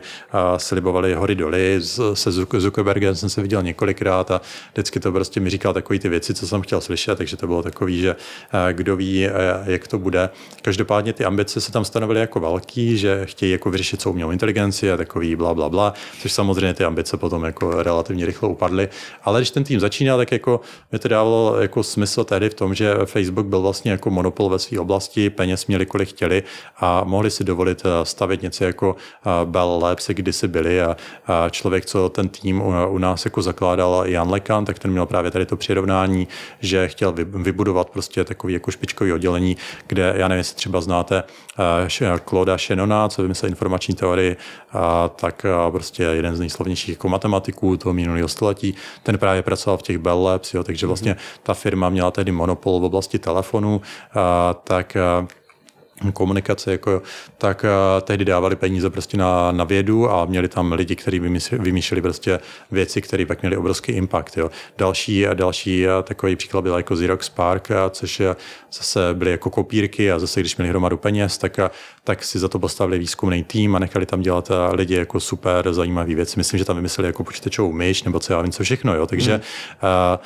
tohle to mělo jako vzniknout ve Facebooku, tak to jako ten Jan taky mi jako nasliboval a znělo to jako uh, super uh, s tím, že mě se tedy moc nechtělo odcházet z toho Google, protože tam už to fungovalo, měl jsem rozpracované projekty a věděl jsem, že když odejdu, tak uh, ti moje ambiciozní kolegové tam jak si vymažou moje jméno a napíšu se na to sami, což se samozřejmě potom stalo, jo, takže uh, bohužel, to je prostě život, nemůžeme mít všechno. Nakonec uh, jako byl jsem zvědavý, jak by to vypadalo jinde taky, protože jak jsem říkal, i ten Microsoft, Google, tam jsem si chtěl vyzkoušet oboje, mm. tak jsem si říkal, no, žijem jenom jednou, kdybych skončil v Google na, na zbytek kariéry, tak nebudu mít o čem povídat potom na podcastech, takže aspoň budu mít jako víc, víc zajímavostí a, a, tak jsem šel teda do toho Facebooku s tím, že oni mi tam sice jako nabízeli původně víc peněz, ale pak Google to jako přebyl docela výrazně, takže když jsem eh, odcházel do Facebooku, tak jsem vlastně odcházel za trošku méně peněz, než co mi nabízel Google a s tím, že Google mi ještě nabízel, že si tam můžu postavit celý tým a, a kde si co si, ale a zase a nebyl jsem tak úplně přesvědčený o tom, jak by to bylo, kdybych zůstal v Google, tam to bylo sice docela dobrý, ale oni taky měli právě tu tendenci jako nechat ty lidi dělat třeba na nějakým novým projektu rok, dva a pak jim to jako zaříznou. Taky jsem to takový potkal jako výzkumníky, mm-hmm. co měli jako spoustu slibů a pak jako z toho nic nebylo. Taky máte a... své pohřebiště. No, jasně, rozhodně. A, a, takže to bylo takový jako těžko vybírat, co by mohlo být lepší. A mně tehdy přišlo, jako, že tom Google by to bylo super, jenže to bylo taky v době jedna z věcí třeba, co mě jako odrazovala popravdě byla, když jsme někdy na, na konci 2013 nebo na začátku 2014, někdy v té době na přelomu toho roku, tak jsme koupili tady takový malý startup z Londýna, co se jmenoval DeepMind, možná znáte, mm-hmm. dneska už je teda mnohem větší, mm-hmm. ale já jsem o, o těch lidech z DeepMindu mluvil prostě s lidma z Google jako dřív, z Google Brainu konkrétně. Mně přišlo, že tam mají jako zajímavé ambice, oni chtěli vyřešit tu AGI, prostě samý takové ty vědecké věci, jako tu obecnou umělou inteligenci, ale na druhou stranu jako zase měli takovou tendenci přihánět někdy jako docela dost to, to čeho to tam dosáhli. Třeba na NIPS konferenci 2013, kde jsem právě prezentoval ten Vortuvek, tak oni měli článek o tom, jak hrajou Atari hry pomocí něčemu, čemu tehdy říkali Deep Reinforcement Learning a mm-hmm. jako udělali kolem toho mhm. velkou bublinu a jako samozřejmě se na to kouknul a jsem říkal, no tak ale tohle to by se dalo vyřešit pravděpodobně výrazně líp a i s ničím triviálním, jako jsou evoluční algoritmy, což po pravdě po letech taky lidi udělali a taky se to tak dopadlo. A když jsem se ptal těch lidí interně, protože jsem tam měl nějaký známý, tak říkali, no to je projekt, co tady dělal jeden tady student asi dva měsíce, jo, ale teďka to prezentovali jako největší úspěch v oblasti AI za posledních 150 let a takhle. že bylo to strašně nafouklý a nikdo je tak nebral úplně moc vážně, ale pak je jako blesk, blesk z čistého nebe přišla zpráva jako interně, že, že jako kupujeme za částku, která je neveřejná, ale že teďka s ní budeme dělat a během pár hodin se ta částka někde prokecla a ukázalo se, že, že těch pár lidí, co tam byli prostě takové tři, čtyři věci, jakože docela dobří a dalších takových 20 spíš do počtu a to bylo všecko, tak jsme je koupili za 500 milionů dolarů. A to stačilo vydělit tím počtem lidí, že za každého jsme zaplatili asi jako 20 milionů dolarů, když oni vlastně neměli žádný business plán, neměli žádný income, neměli žádný produkt, brali tam lidi za třetinový platy, než kolik se platili jako pro začátečnický, začátečnický pozice v průmyslu a chodili tam lidi, protože jak říkám, měl jsem tam známý, chodili tam lidi, kteří se nedostali nikam jinam mm-hmm. a teďka je koupíme za takovýhle prachy, když tam prostě povídají ty pohádky, jak prostě dost lidí jako v, interně v Google bylo takových jako ne úplně nadšený, třeba francouz z toho Google Translate, jak jsem ho zmiňoval, co tam vedl tady ten tým asi 10 let, ten si tam furt stěžoval na to, že nemá rozpočet, aby nabral víc lidí, aby mohl dělat nějaké nové věci a, a najednou boom a 500 milionů dolarů jako tady zahučí někam do Londýna nevadí. Tak já jsem se za jel podívat ještě na návštěvu, že s nima jako promluvím a uvidíme, jestli se s nima dá něco dělat. Byl jsem tam týden v Londýně, někdy asi v březnu nebo takhle 2014 a, a jako nevím, přišlo mi to dost takový, že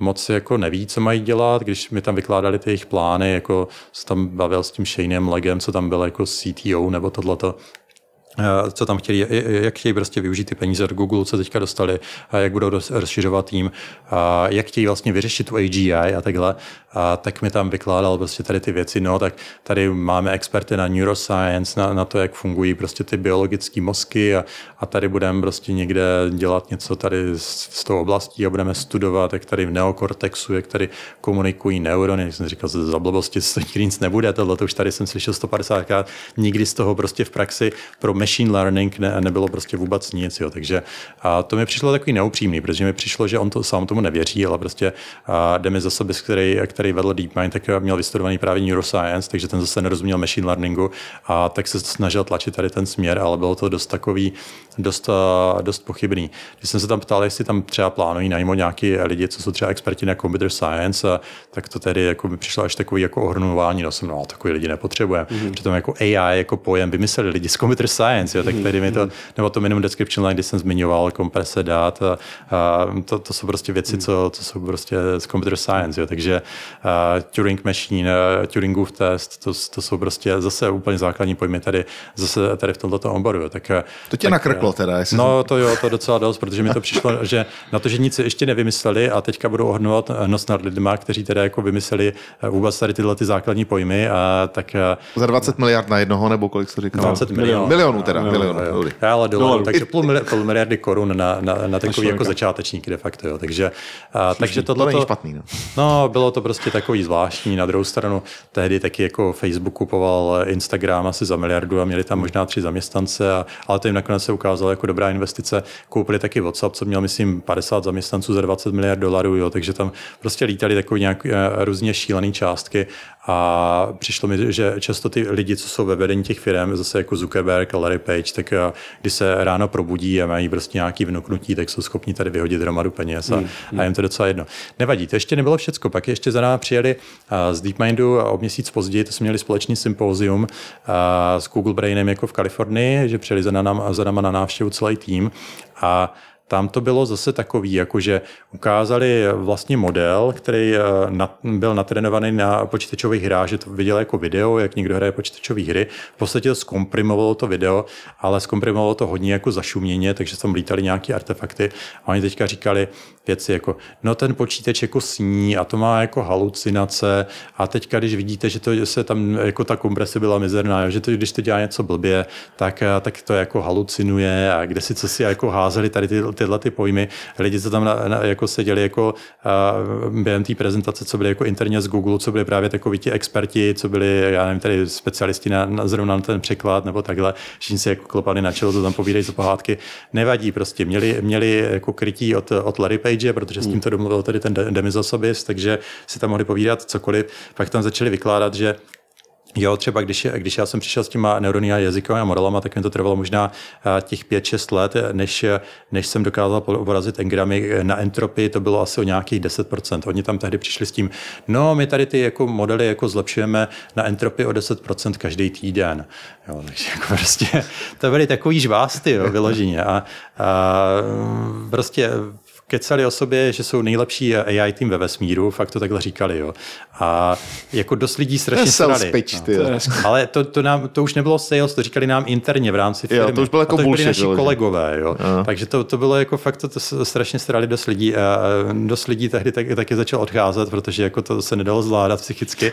A a tohle to k tomu rozhodně pomohlo, že jsem si říkal, no tak jako možná někde jinde to bude trochu lepší. A nakonec to popravdě v tom Facebooku bylo podobný, ale, ale zase z jiné strany, ale možná je to prostě ten korporátní svět a když je někde hodně peněz, tak se tam dostanou prostě tady tyhle ty lidi, jak říkám, Elizabeth Holmes nebo, nebo Denis hmm. Sabis, já je vidím jako na podobný úrovni. No. no. tam určitě, no a tak když to takhle, když to takhle schrnu, uh, jak si povídal o té americké stáži, ty to jako stáží, myslím, celou tu, celou tu část tvojí kariéry, tak eh, chtěl bys to vůbec znova? Jako seš rád, že jsi to zažil a doporučil bys to vlastně svýmu mladýmu já znova to udělat? A, a samozřejmě mířím tím i na různé talenty, které tady v Čechách jsou a chtěli by to třeba zkusit, jestli to vlastně dává smysl. Že já to vždycky, já to od tebe slyším už po druhý a vlastně si sám nejsem jistý, jestli, jestli to je ta správná cesta. Já si právě myslím, že kdybych tam tehdy jel s tím, že bych věděl, co vím teďka, co tady vykládám, tak bych eh, se nenechal eh, jako kolikrát napálit různýma blbostma nebojoval bych tam, kde je to úplně zbytečný. Prostě ty podvody tam jsou a člověk nemůže vyřešit všecko a zase, když mluvíme o těch negativních věcech, ty jsou prostě všude, jo. máme je tady v Česku taky. Hmm. A ty pozitivní věci podle mě furt jako dost převažovaly, protože já jsem se tam toho jako spoustu naučil, kdybych strávil tu kariéru tady v Česku, tak vůbec ne, netuším, jak, jak funguje to Silicon Valley, jo. Jako hmm. na čem je to postavený a, a jako to, to jich fake it until you make it, a když hmm. to člověk nezažije, tak ono to má svoje pozitivní stránky, ale i ty negativní hmm. stránky. A zase ten dokument o tom Teranusu si myslím, že je hodně takový, jako že člověk do toho může dostat takhle vhled externě, to prostě pustí a mě to jako, když jsem na to koukal, eh, ten dokument o to Netflixu teda konkrétně, tak eh, ten mi připomněl tu atmosféru Silicon Valley mm. docela dost, jo, že tam taky v tom dokumentu jsou vidět různí technické lidi, kteří jsou fakt dobrý v tom oboru, ale pak je tam eh, taky ta Elizabeth, která tam prostě bullshituje mm. všecko mm. a ještě tam lítá s těma právníkama, takže mm. prostě, prostě je to takový. Takže kdybych tam tehdy jel s tím, co vím teďka, tak si myslím, že bych si to tam užil víc. Prostě mm. si myslím, že je dobrý jako být připravený na tady ty věci, zbytečně skutečně to neprožívat a spousta věcí je tam samozřejmě výrazně lepší. Třeba takový plat, co jsem tam měl tehdy, tak jako v Česku to tady nikdo nemá, jo, takže asi tak. No. Já tomu rozumím, tomu rozumím. No a, a, ale přece jenom tě teda něco uh, donutilo vrátit se zpátky. Byla to nějaká touha vrátit něco tomu národu, kde jsi se narodil, kde jsi studoval, nebo uh, je to i kombinace toho, co špatného si zažil uh, za mořem, nebo jak bys to definoval? No, já bych neřekl donutilo, ale v podstatě spíš já už jsem měl těch možností vícero, že už jsem mohl jako si vybírat, kde chci být. Mm-hmm. Kdybych chtěl prostě pracovat, já nevím, v Číně, tak bych šel do Číny mm. a mohl jsem dělat prostě někde prostě v nějaké evropské zemi. A v Americe už se mi tak úplně zůstávat nechtělo, protože ten výzkum se tam neposouval tak, jak se, jsem si myslel, že by mohl, protože ono to externě vypadá úžasně, ale zase, když se podívá na to oblast těch jazykových modelů, tak za těch posledních deset let se objevilo jako v médiích a strašná hromada jako přelomových zpráv, jak je to zase strašně lepší, ale v podstatě to, to co ty jazykové modely principiálně neuměly před deseti lety, tak neumí dneska.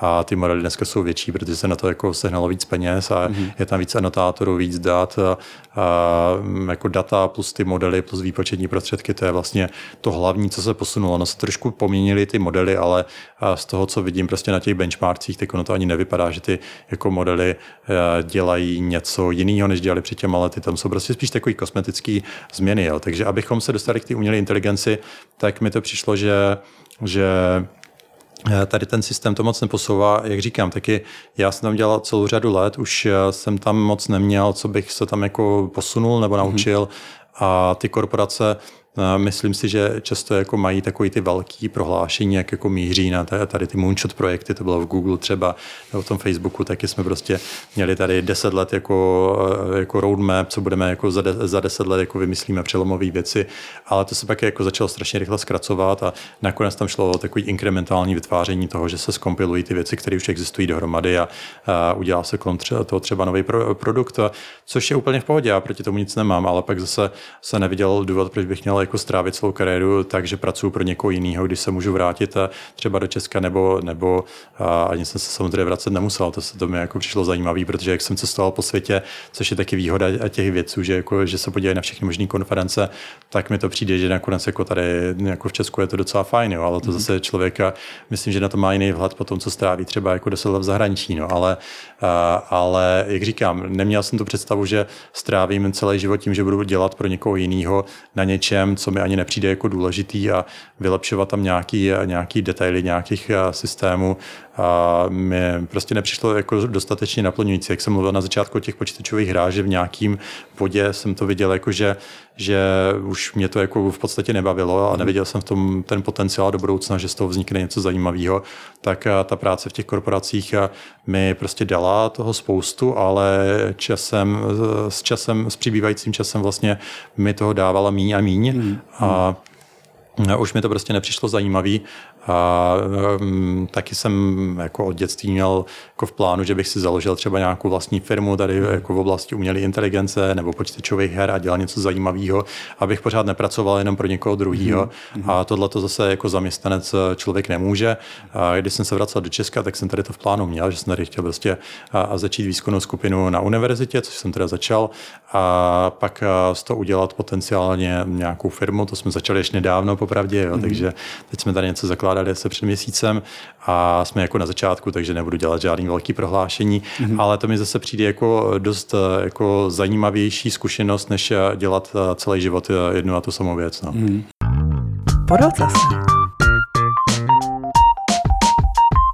No a ty si na to krásně navázal, to mě dostává na tu tvoji současnou štaci, byť teda teď si zmínil ještě něco jiného, na to se ještě doptám, ale ČVUT, tam teda působíš pořád? Jo, jo, jo, na, na cirku. Jo. jo, jo, jo, na cirku. A co děláš tam?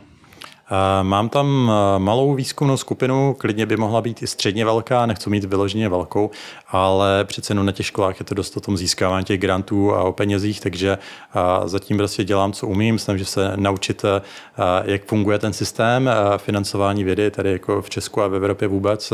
Takže zatím tam mám malou výzkumnou skupinu, kde se studentama píšeme prostě články o takových jako víc ezoterických tématech, než, než je to, co už funguje. To znamená, že už to není jenom prostě o language modelech, tady natrénovaných na velkých datech, ale děláme tam, nebo dělali jsme v posledních letech i takový jako průzkumnější témata, jako třeba jak měřit komplexitu, respektive složitost v různých matematických modelech s tím, že ta vize byla, že bychom mohli vymyslet třeba novou architekturu neuronové sítě nebo no, nový matematický model, kde by komplexita spontánně narůstala. Máme takový příklady, kde to teda funguje. Je to takový jako zajímavý obor pro lidi, co třeba znají jako Game of Life, tady tyhle ty věci, to jsou takové nějaké ty kostičky, co se hmm. sami jako na základě pár pravidel tak jako v čase jako kdyby rozšiřují svoji složitost a zdánlivě fraktály jsou taky jako strašně zajímavá podobná oblast, kde jako můžeme vidět skoro až jako kdyby nekonečnou složitost nebo nějakou variaci na, na, na různé vzory,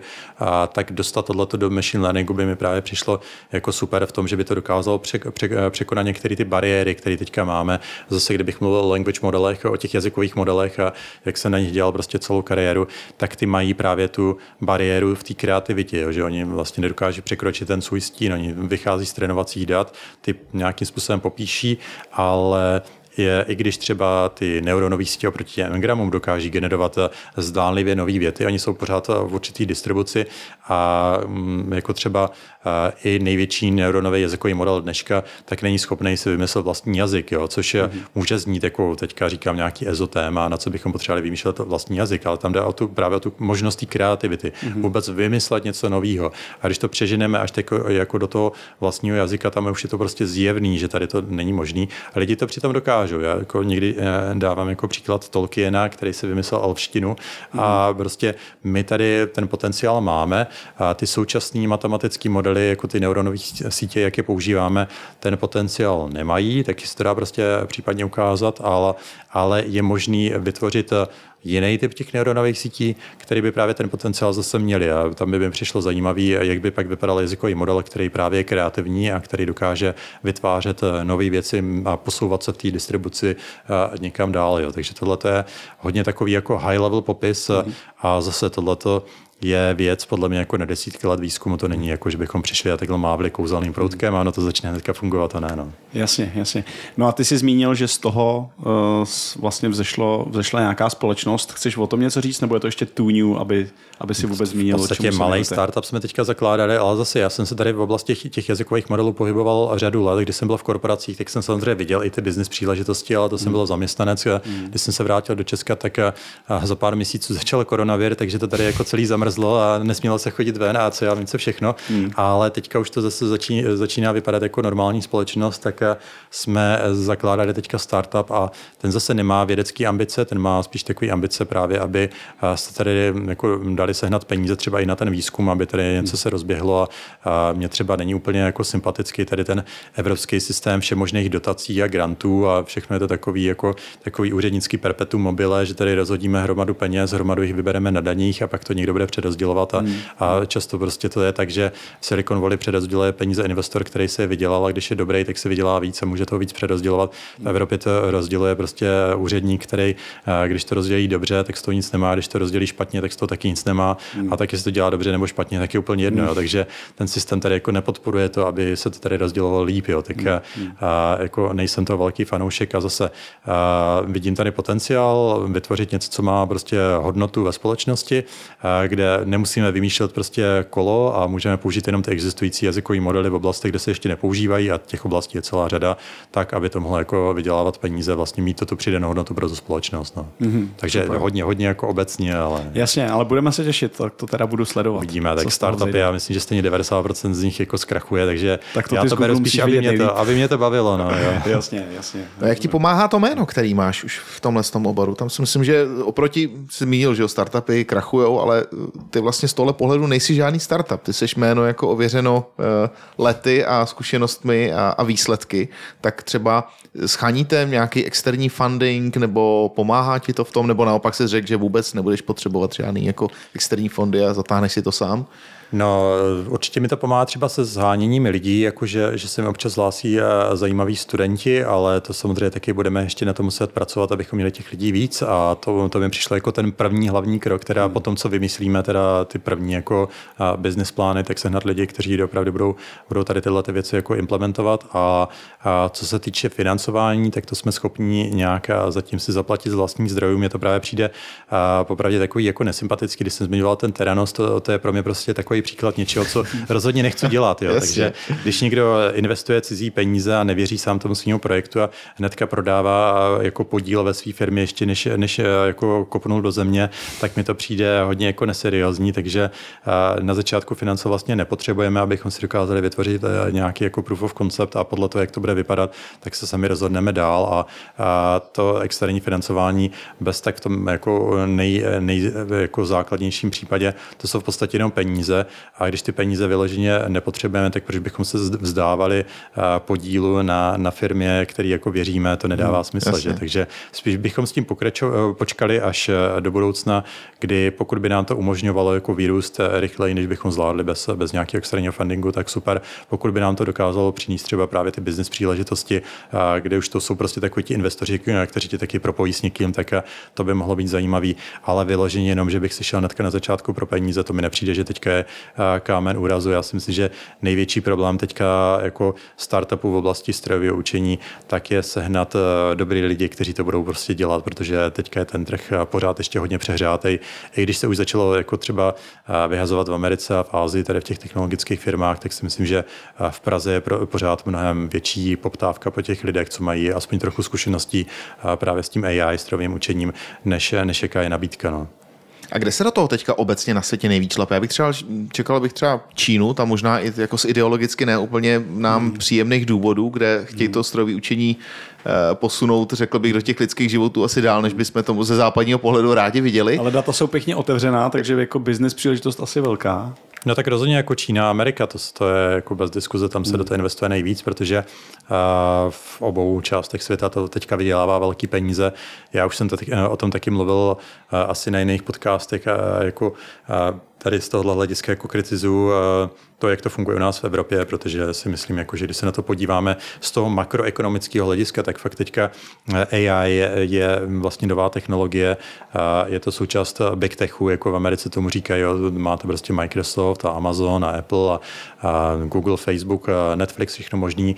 A nemalá část teďka těch firm je vlastně postavená tady na těch technologiích strojového učení a tohle to nám prostě ujel vlak úplně v Evropě. Jo. A, hmm. a my jako tady tuhle tu část eh, průmyslu nemáme. Máme tady pár malých firm, které taky něco dělají. Máme tady, já nevím, Spotify, máme tady Avast a možná SAP a já nevím, kdo tady ještě je, ale je to, to jsou jenom takové drobky jo, v porovnání hmm. s těma gigantama z, z Ameriky.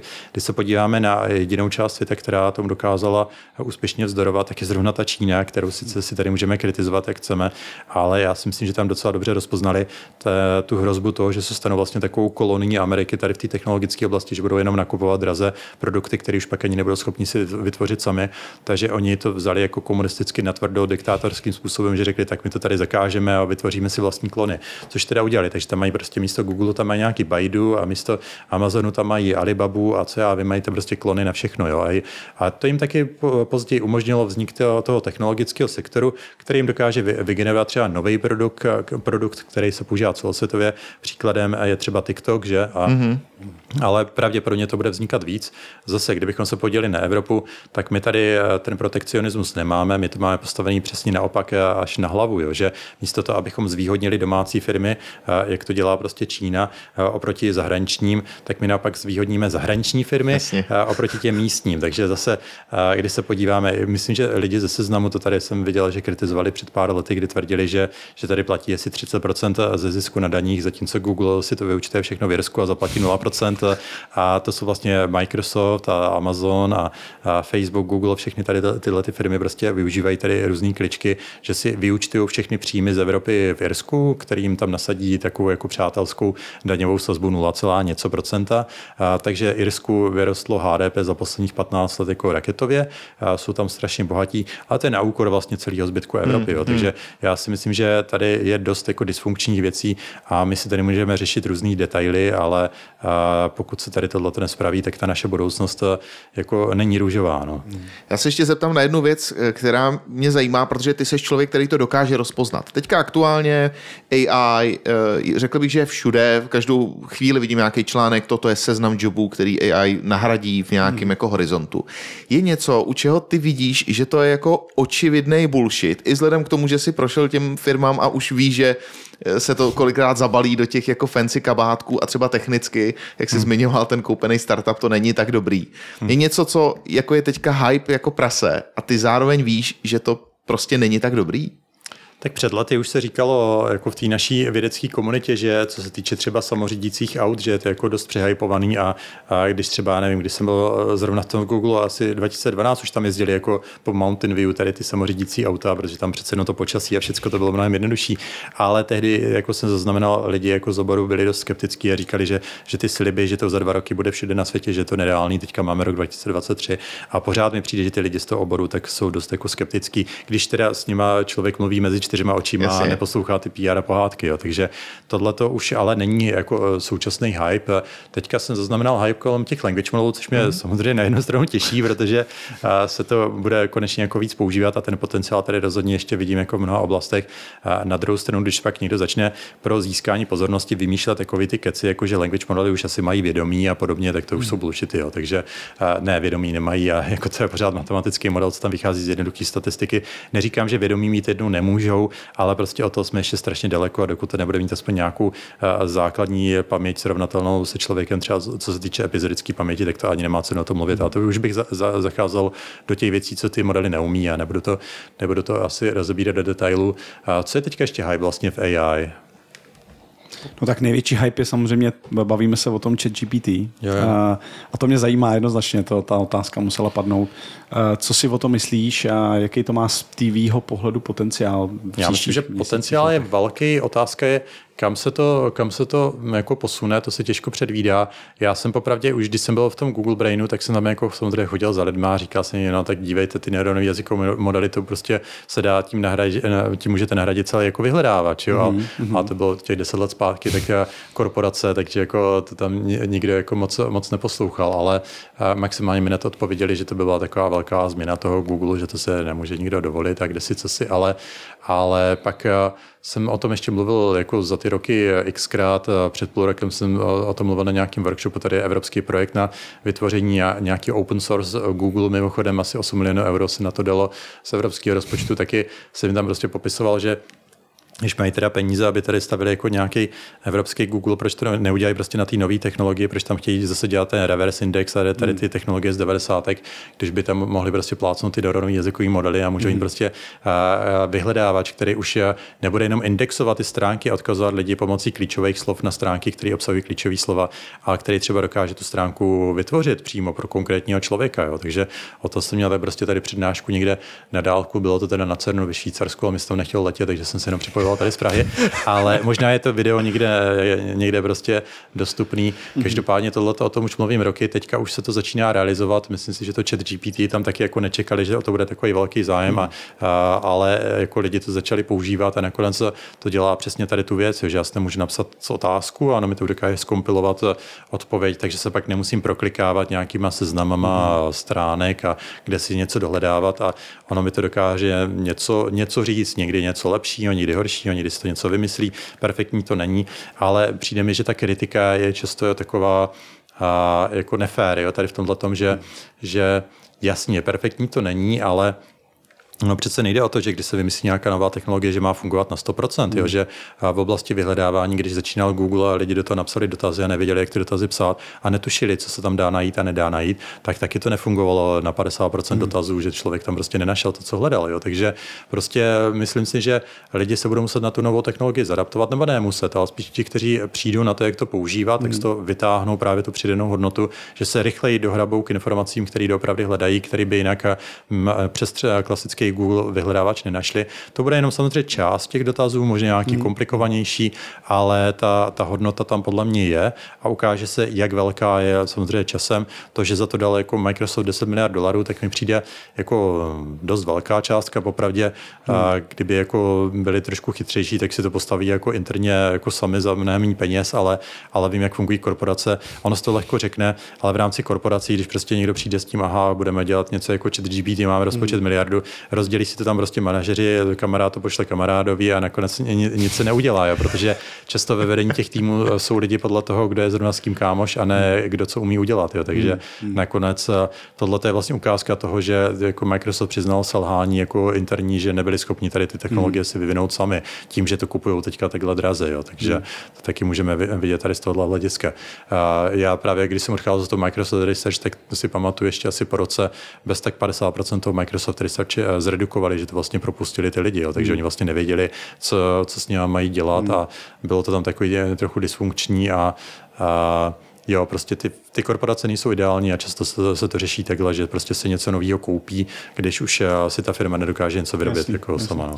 no a když chat GPT vylez, ty jako obrovský znalec, Eh, překvapilo tě na tom něco pozitivně, že jsi jako tam něco vyzkoušel, řekl jsi, jo, tak to jsem nečekal, nebo...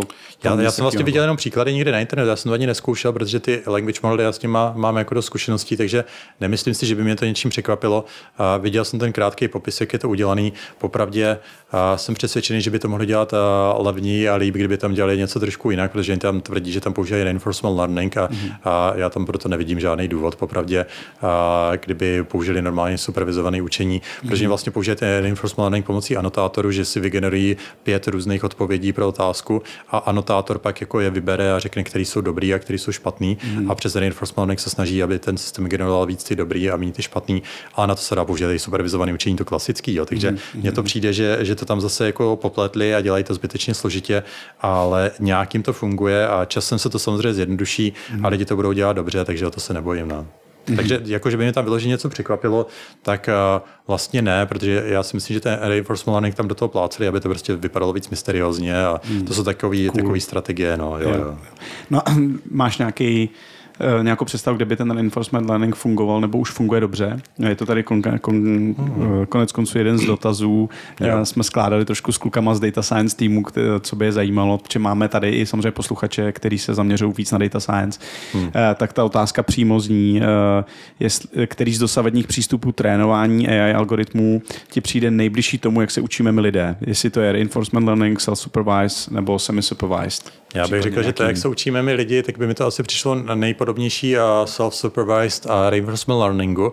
Na druhou stranu, když se podívá na to, co je v té komunitě a co funguje, tak to, to self-supervised nám funguje už eh, delší dobu. To jsou právě ty language modely v oblasti hmm. jazyka, ale něco podobně funguje jako v oblasti grafiky, a že se můžeme naučit právě ty rozpoznávače obrázku i bez anotovaných dat. A, a supervised learning mi přijde hodně už jako a, něco, co může fungovat úplně a funguje dobře v aplikacích, ale nemá to jako s tou lidskou inteligencí nic společného, protože nikdo nám nelejí nelabeluje, nelabeluje našim neuronům, co mají prostě v který hmm. okamžik jako eh, dělat. To, to, už jako, to, už je, to už je mimo. Ale jinak, když se podívá na tu praxi, tak já se jako přiznám, že když jsem zmiňoval ten NIPS 2013 a to Reinforcement Learning demo od, od DeepMindu, tak jsem byl prostě skeptický, protože taky když jsem byl student, tak jsem si o tom kdysi četl a přijde mi to jako fajn, ale když se do toho člověk prostě ponoří a vidí, co se tam jako děje a jak je to řešený dneska, tak mi to přijde, že, že ten Reinforcement Learning, že si myslím, že není řešený správně. Jo. A mm-hmm. jako principiálně jsou tam podle mě jako zásadní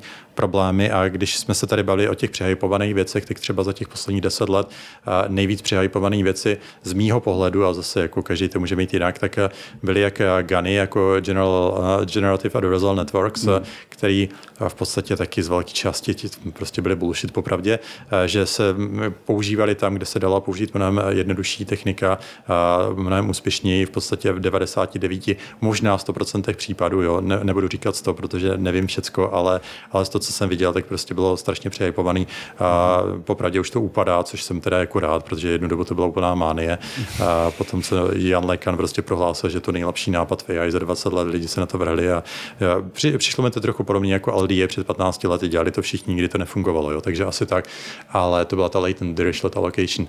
A pak, pak ten deep reinforcement learning je další taková přejipovaná technologie, hmm. kde jestli si o to někdo jako něco převratného slibuje, tak, tak jako bych ty lidi trošku varoval, že možná budou plítvat svým časem, jo, ale klidně ať si to zkusí. A neříkám, že to fungovat nemůže, ale dost možná po, po letech zjistí, že tam je jednodušší řešení, který je levnější a funguje líp, jo, protože zase nedávno tady byl na návštěvě jeden z těch guru reinforcement learningu, Teď je Richard Sutton, tuším, jak si vzpomínám na ty jména, tak ho tady pozvali lidi jako z Práky a tak jsem zrovna byl na nějaký večeři a taky jsem se s ním jako chvíli bavil. Zrovna o reinforcement learningu, tak jsem měl takový jako drzý dotazy ve stylu, to on už je prostě takový jako starší pán v důchodu, jo, takže jako jsem nechtěl být nějaký jako nepříjemný, ale jako zase na druhou stranu, když tak jako všude jako vykládá, jak je, jak je to super a jak to funguje, tak jestli nějaký konkrétní příklad, kde za posledních pět let to, ten deep reinforcement learning jako fungoval v praxi pro v podstatě cokoliv. no tak jako dlouze přemýšlel, pak začal vymýšlet to AlphaGo, jakože to, a to už bylo jako víc než pět let a jakože že vlastně ten reinforcement learning to vlastně tak zásadní nebyl, tam spíš jako se používalo eh, to Monte Carlo Tree Search, mm. že a, a vlastně to bylo jako vyhledávání jako brute force a plus, plus jako dobře ohodnocený ten stový prostor a, a prostě reinforcement v podstatě se tam k tomu připlácnul, aby to jako vypadalo, ale nebylo to na tom postavený.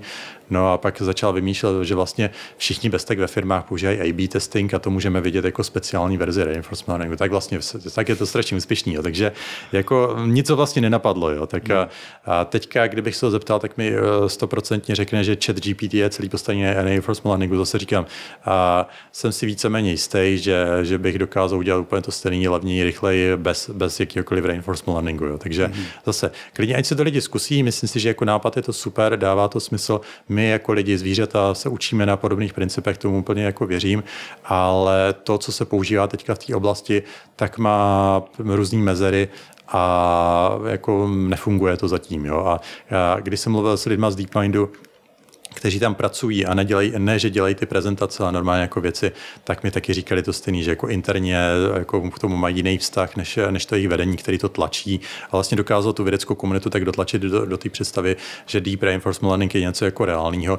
Učí se to tady i v Praze různě na univerzitách a myslím si, že by se tady popravdě lidi měli učit jako věci, které fungují a takový jako níž věci, které možná někdy fungovat budou, že, by, že bychom nemuseli jako upadat tady vždycky do těch, do těch jako hypů a a trošku jako mít toho kritického myšlení a zamyslet se nad tím, než, než budeme plítvat eh, časem studentů, který, který taky není omezený, neomezený. To je taková filozofická úvaha, jak to udělat. Jako, že člověk se jako na, na, nasadí, nebo nasadí se na nějakou vlnu, protože věří, že to bude fungovat a pak je potřeba trávit na tím nějaký čas.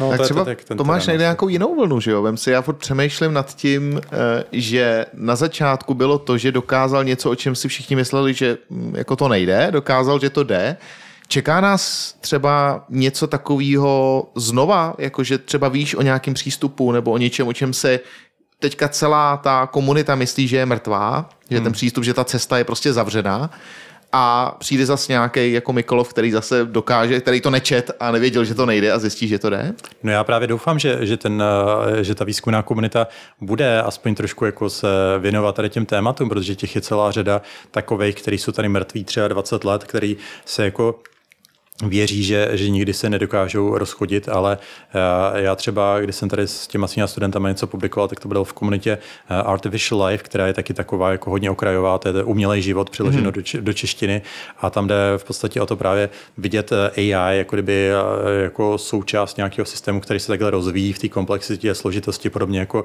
jako život a kde může docházet k evoluci a tady těmhle těm věcem. Vůbec jako evoluce v, oblasti strojového učení je taky mrtvý pojem, jo? o tom taky už dneska nikdo nemluví a přitom v 90. to bylo uh, strašně jako zajímavý genetický programování, algoritmy. Ono je to hodně jednoduchý si to naprogramovat, funguje to zajímavě, rychle se to dostane do lokálních optim, takže to nakonec jako není v praxi tak jako využitelný. Ono se dá ukázat, že vlastně supervizované učení, když to dokážeme dělat, tak je výrazně rychlejší než právě ty evoluční algoritmy. Ale zase tím nechci říct, že že tady to se nedá posunout. Já naopak věřím, že když bychom evoluční algoritmy přidělali určitým způsobem, aby tam byla evoluce taková jako podobnější ty reální evoluci a nebyla to vlastně jenom optimalizace pomocí náhodných gradientů, což, vlastně, což jsou vlastně ty evoluční algoritmy, tak bychom zase mohli jako něco zajímavého objevit, ale ne je to často takový trochu jako slepice a vejce. Ano, to chce mít jednak nápad třeba na nějaký zajímavý model, ale třeba i tu úlohu, kterou by to mohlo řešit, který, který, kterou v dnešní době eh, neumíme řešit dobře a která by měla tu komerční hodnotu. Jo. Takže ono to není takový jako lehký, ale zase high level, kdybych to měl říct, tak by bylo super, kdyby ta vědecká komunita míň upadala tady eh, do toho jako Eh, stádního myšlení, kdy všichni jdou jedním směrem mm-hmm. a řekne se, Gany jsou super a teďka bude prostě 100, 150 článků o Ganech, no to, to je to víc teda, možná 10 tisíc, jo. A, a pak najednou Deep Reinforcement Learning je super, protože DeepMind na to rozdává peníze, které nikdy neviděl, protože je vydělat neumí, ale rozdává je, protože je dostal od Google, jo, tak jako super, tak to je strašně jako nafouknutá umělá bublina.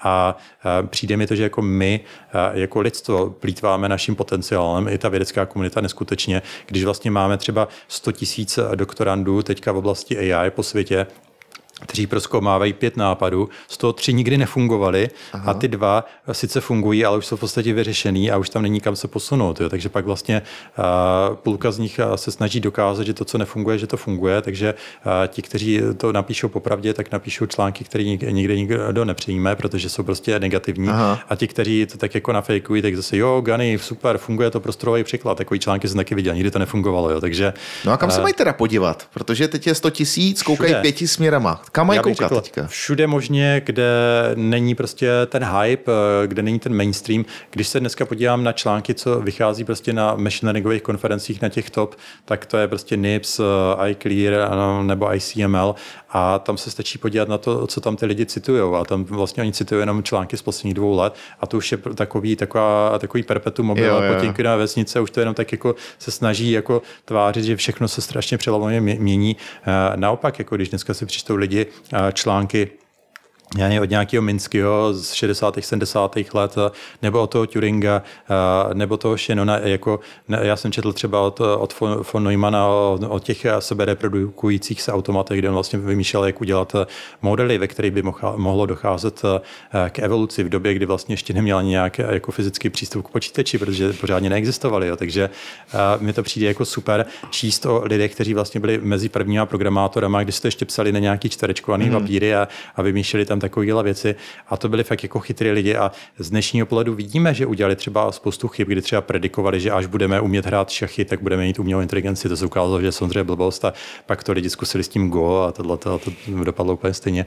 Ale právě na základě toho, co si ty chytrý lidi tehdy mysleli a dobře a co víme třeba, že si mysleli špatně, tak si myslím, že se z toho můžeme hodně jako poučit. A mě třeba osobně čtení tady těch starých článků vždycky bavilo stokrát víc než čtení prostě průměrného článku, co dostal Best Paper Award na, na ICML nebo tohleto, protože tam jako omílají dokola ty věci, které už bez tak známe a jako mně přijde, že ta kreativita v těch dnešních článcích, když jsme mluvili o těch počítačových hrách, je to trošku podobný, že v určitým momentu prostě už se tam jenom točíme v kruzích a, a vyjde prostě 150 variací na Doom a 150 variací na Warcraft a, a je to furt jako takový jako, jako stejnější. No. Takže, Takže chybí takový ty pionýři, který prostě se jo, nebáli jo. šlápnout úplně někam jinam. Jasně, no. Ta vědecká komunita by taky na to to asi měla být eh, jinak nastavená, to by bylo zase na dlouhou diskuzi, že bychom prostě museli dělat něco s tím systémem fake, eh, teda publisher perish, eh, který, který vlastně tlačí ty lidi do toho, aby publikovali vlastně hmm. cokoliv a nakonec v té vědecké komunitě bude mnohem líp odměněný člověk, co bude publikovat hromadu článků, kde se pak ukáže po čase, že ty výsledky se nedají reprodukovat. To nikoho netrápí. Kdybych se teďka díval na, na vědeckou komunitu v AI, machine learning, co se vypublikovalo ze články, co jsou tam ty nejslavnější jména, tak řekl bych úplně od boku, u 50% z nich by se dalo dokázat, že ty věci, co publikovali, že ty jejich výsledky eh, jsou vycucaný z prstů a že se nedají reprodukovat, hmm. respektive, že tam nějak pošudlali ty baseliny nebo udělali prostě takové věci, o kterých i ví. A když jim pak někdo napíše mail, tak oni pak eh, klasicky reagují ve stylu, ale ty experimenty to už je někde starý, to už my nevíme a to už nemů, nedá se nic dokázat. Takže eh, tohle je fakt jako strašná řada, takže více, více jako dostat do té šířky těch nápadů, aby jako lidi to zkoumali víc. Já vím, že on se to strašně lehko řekne, ale ta komunita na to fakt není jako připravená, protože to pak je navázaný na to financování a když eh, máme prostě lidi, kteří dělají eh, zajímavé věci a snaží se, pak nakonec skončí s tím, že dokončí PhD a jsou prostě v nějakém oboru, který nikoho nezajímá, nikdo mu nerozumí, tak eh, jsou sami zklamaní, takže tohle to taky není ideální situace. My bychom potřebovali prostě vymyslet nějaký lepší systém té vědecké komunity, té organizace, abychom neměli prostě ty ovce, co jdou všechny doleva nebo doprava a všichni dělají to stejný. No. Jo, jo. No podle mě tohle je závěr jak víno. Nádherný, nádherný, to bych chtělo, já jsem skoro přemýšlel, že bychom udělali třeba sérii s Tomášem Mikolovem, to, by, to by bylo Já celou dobu přemýšlím, jestli mám dostatek jinglů mezi ty jednotlivé Jo, jo, úseky. No, na závěr, a my jsme to už se vlastně toho trochu dotkli, my se vždycky na závěr ptáme, co teďka plánuješ, jaký jsou tvoje další kroky. Eh, My jsme se toho dotkli, takže je to teďka ta kombinace ČVUT s tím startupem, který si teďka vytvořil. Jo, jo, jo, tak? v podstatě tak, no. Takže já už taky vidím, že je jako hodně velký zájem v posledních pár týdnech potom chat GPT o ty jazykové modely. My jsme teda ten startup zak- zakládali ještě před, před tou vlnou, ale... Jo. Dřív než to bylo cool, se říká. Jo, jo, jo, ale teďka se s tím roztrhl, roztrhl pytel a myslím si, že eh, dost lidí to zajímá, dost lidí nad tím přemýšlí a myslím si, že eh, dost lidí taky vymyslí ty jako business plány, kde to bude dávat jako smysl, mm. kde to bude mít tu přidanou hodnotu a a, takže samozřejmě rádi budeme tady spolupracovat s různýma dalšíma firmama, startupama, co budou chtít tady něco v té oblasti dělat, ale my taky máme jako nápady na to, jak udělat relativně jednoduché věci, které by mohly jako mít tu přidanou hodnotu relativně rychle a to, to je zase něco jiného než ty vědecké komunitě, takže ve startupu neměříme na to, že vymyslíme nějaký nový model, ale spíš jako, že uděláme ty základní věci dobře a použijeme je tam, kde by to opravdu mohlo jako dělat něco, co pro ty lidi jako má tu hodnotu. Mm-hmm. Super. No budeme ti držet palec, Jo. a sledovat Jenom- to, jenom jeden, sledovat to. Všechny, co máme. Dobře. Ať se daří, ať se daří. Moc děkujeme, že jsi k nám dorazil. Bylo Moc to díky. opravdu vyčerpávající v tom nejlepším slova smyslu. No to super. Eh, Poli, poli je teprve únor, tak už v podstatě má Vánoce. Jo, jo, to ten, jo. o tobě mluvil už asi jenom jako tři čtvrtě roku, eh, Je to že pravda. tě se musí dostat. Je to pravda, je to pravda. Jsem rád, že se to povedlo. Dobrý, tak Moc já- díky. Ať Jo? se daří. Ať se daří. Jasně. Ahoj. Čau. Jo. Kámo, to byla jízda. Tak co na to říkáš? Ty jo, no, nemám slov. Slovy Jana Kolera je to takové to, já to ani neumím to, Já já, to jsem z toho to, celý to, no. Hele, no, rozhodně nejdelší díl, tak to nebudeme, No tak vůbec, to bez nebudeme zesporu. vůbec se o tom bavit. Uh, říkal jsem, že Tomáš toho má spousta co říct a já věřím, že jsme tam našli i třeba zase něco zajímavého z jiného pohledu, protože jako z pohledu Tomáše, ten tomu se říká asi 95krát prostě na, v různých jako rozhovorech, ale prostě pro mě to je pastva pro uši, jestli si to dá tak říct. Prostě Je geniální. Úžasný, Já úžasný. samozřejmě nebudu předstírat, že jsem všemu rozuměl, co Jasně, říkal. jasně. Ale i tak, tak jak to podával, celá ta jeho cesta, zakončení eh, s tou komunitou, eh, jenom přemýšlím, kde moje sudičky prostě udělali chybu, no, protože ten člověk, ten to má všechno, má to v hlavě biznisově srovnaný, je, řekl bych, na hranici geniality, nebo možná už jako kilometr za ní a zároveň jako velmi sympatický, prostě jako Hele, jako neuvěřitelný a neuvěřitelně mě navnadil s, uh, s tím startupem. Fakt jsem zvědavý, s čím přijde. co založíme něco. Byť, no on říkal, že jo. No to Ten já myslel, ale jako, že tě nabejtil, takže my třeba dva založíme něco. No, Že by nás vzal, to bych, jako do toho bych šel, no, ale by se ho zainvestovat. Sorry, kámo, ale tam já, co já bych tam dělal, jako vrátnýho nebo co? To ne, to musíme založit my něco Jo, úplně jiného. Hele, no, jakože to, na to budou upřeny reflektory neuvěřitelným způsobem, protože on je samozřejmě v té komunitě hodně známý. Těším se na to a budeme to Tomáši sledovat a držet ti palce. Pecka, pecka. No nic, jdeme bydlet. Ono je asi ty Jdeme, čtvrt na sedm večer. To jsme nečekali, že toho Takhle, nezačínali jsme v 9 ráno, ale je, Ano. je čtvrt, čtvrt na sedm, musíme běžet. Jasný. Hele, mějte se krásně, eh, snad se vám to líbilo, dejte nám vědět a mějte se fajn. No a počkejte si, co přijde, přátelé, za 14 dní. To je vůbec prda. To je- Tahle série je To neskutečná. je, to je, tak, to je srdcovka. Uvidíte. Tak čau. Čau.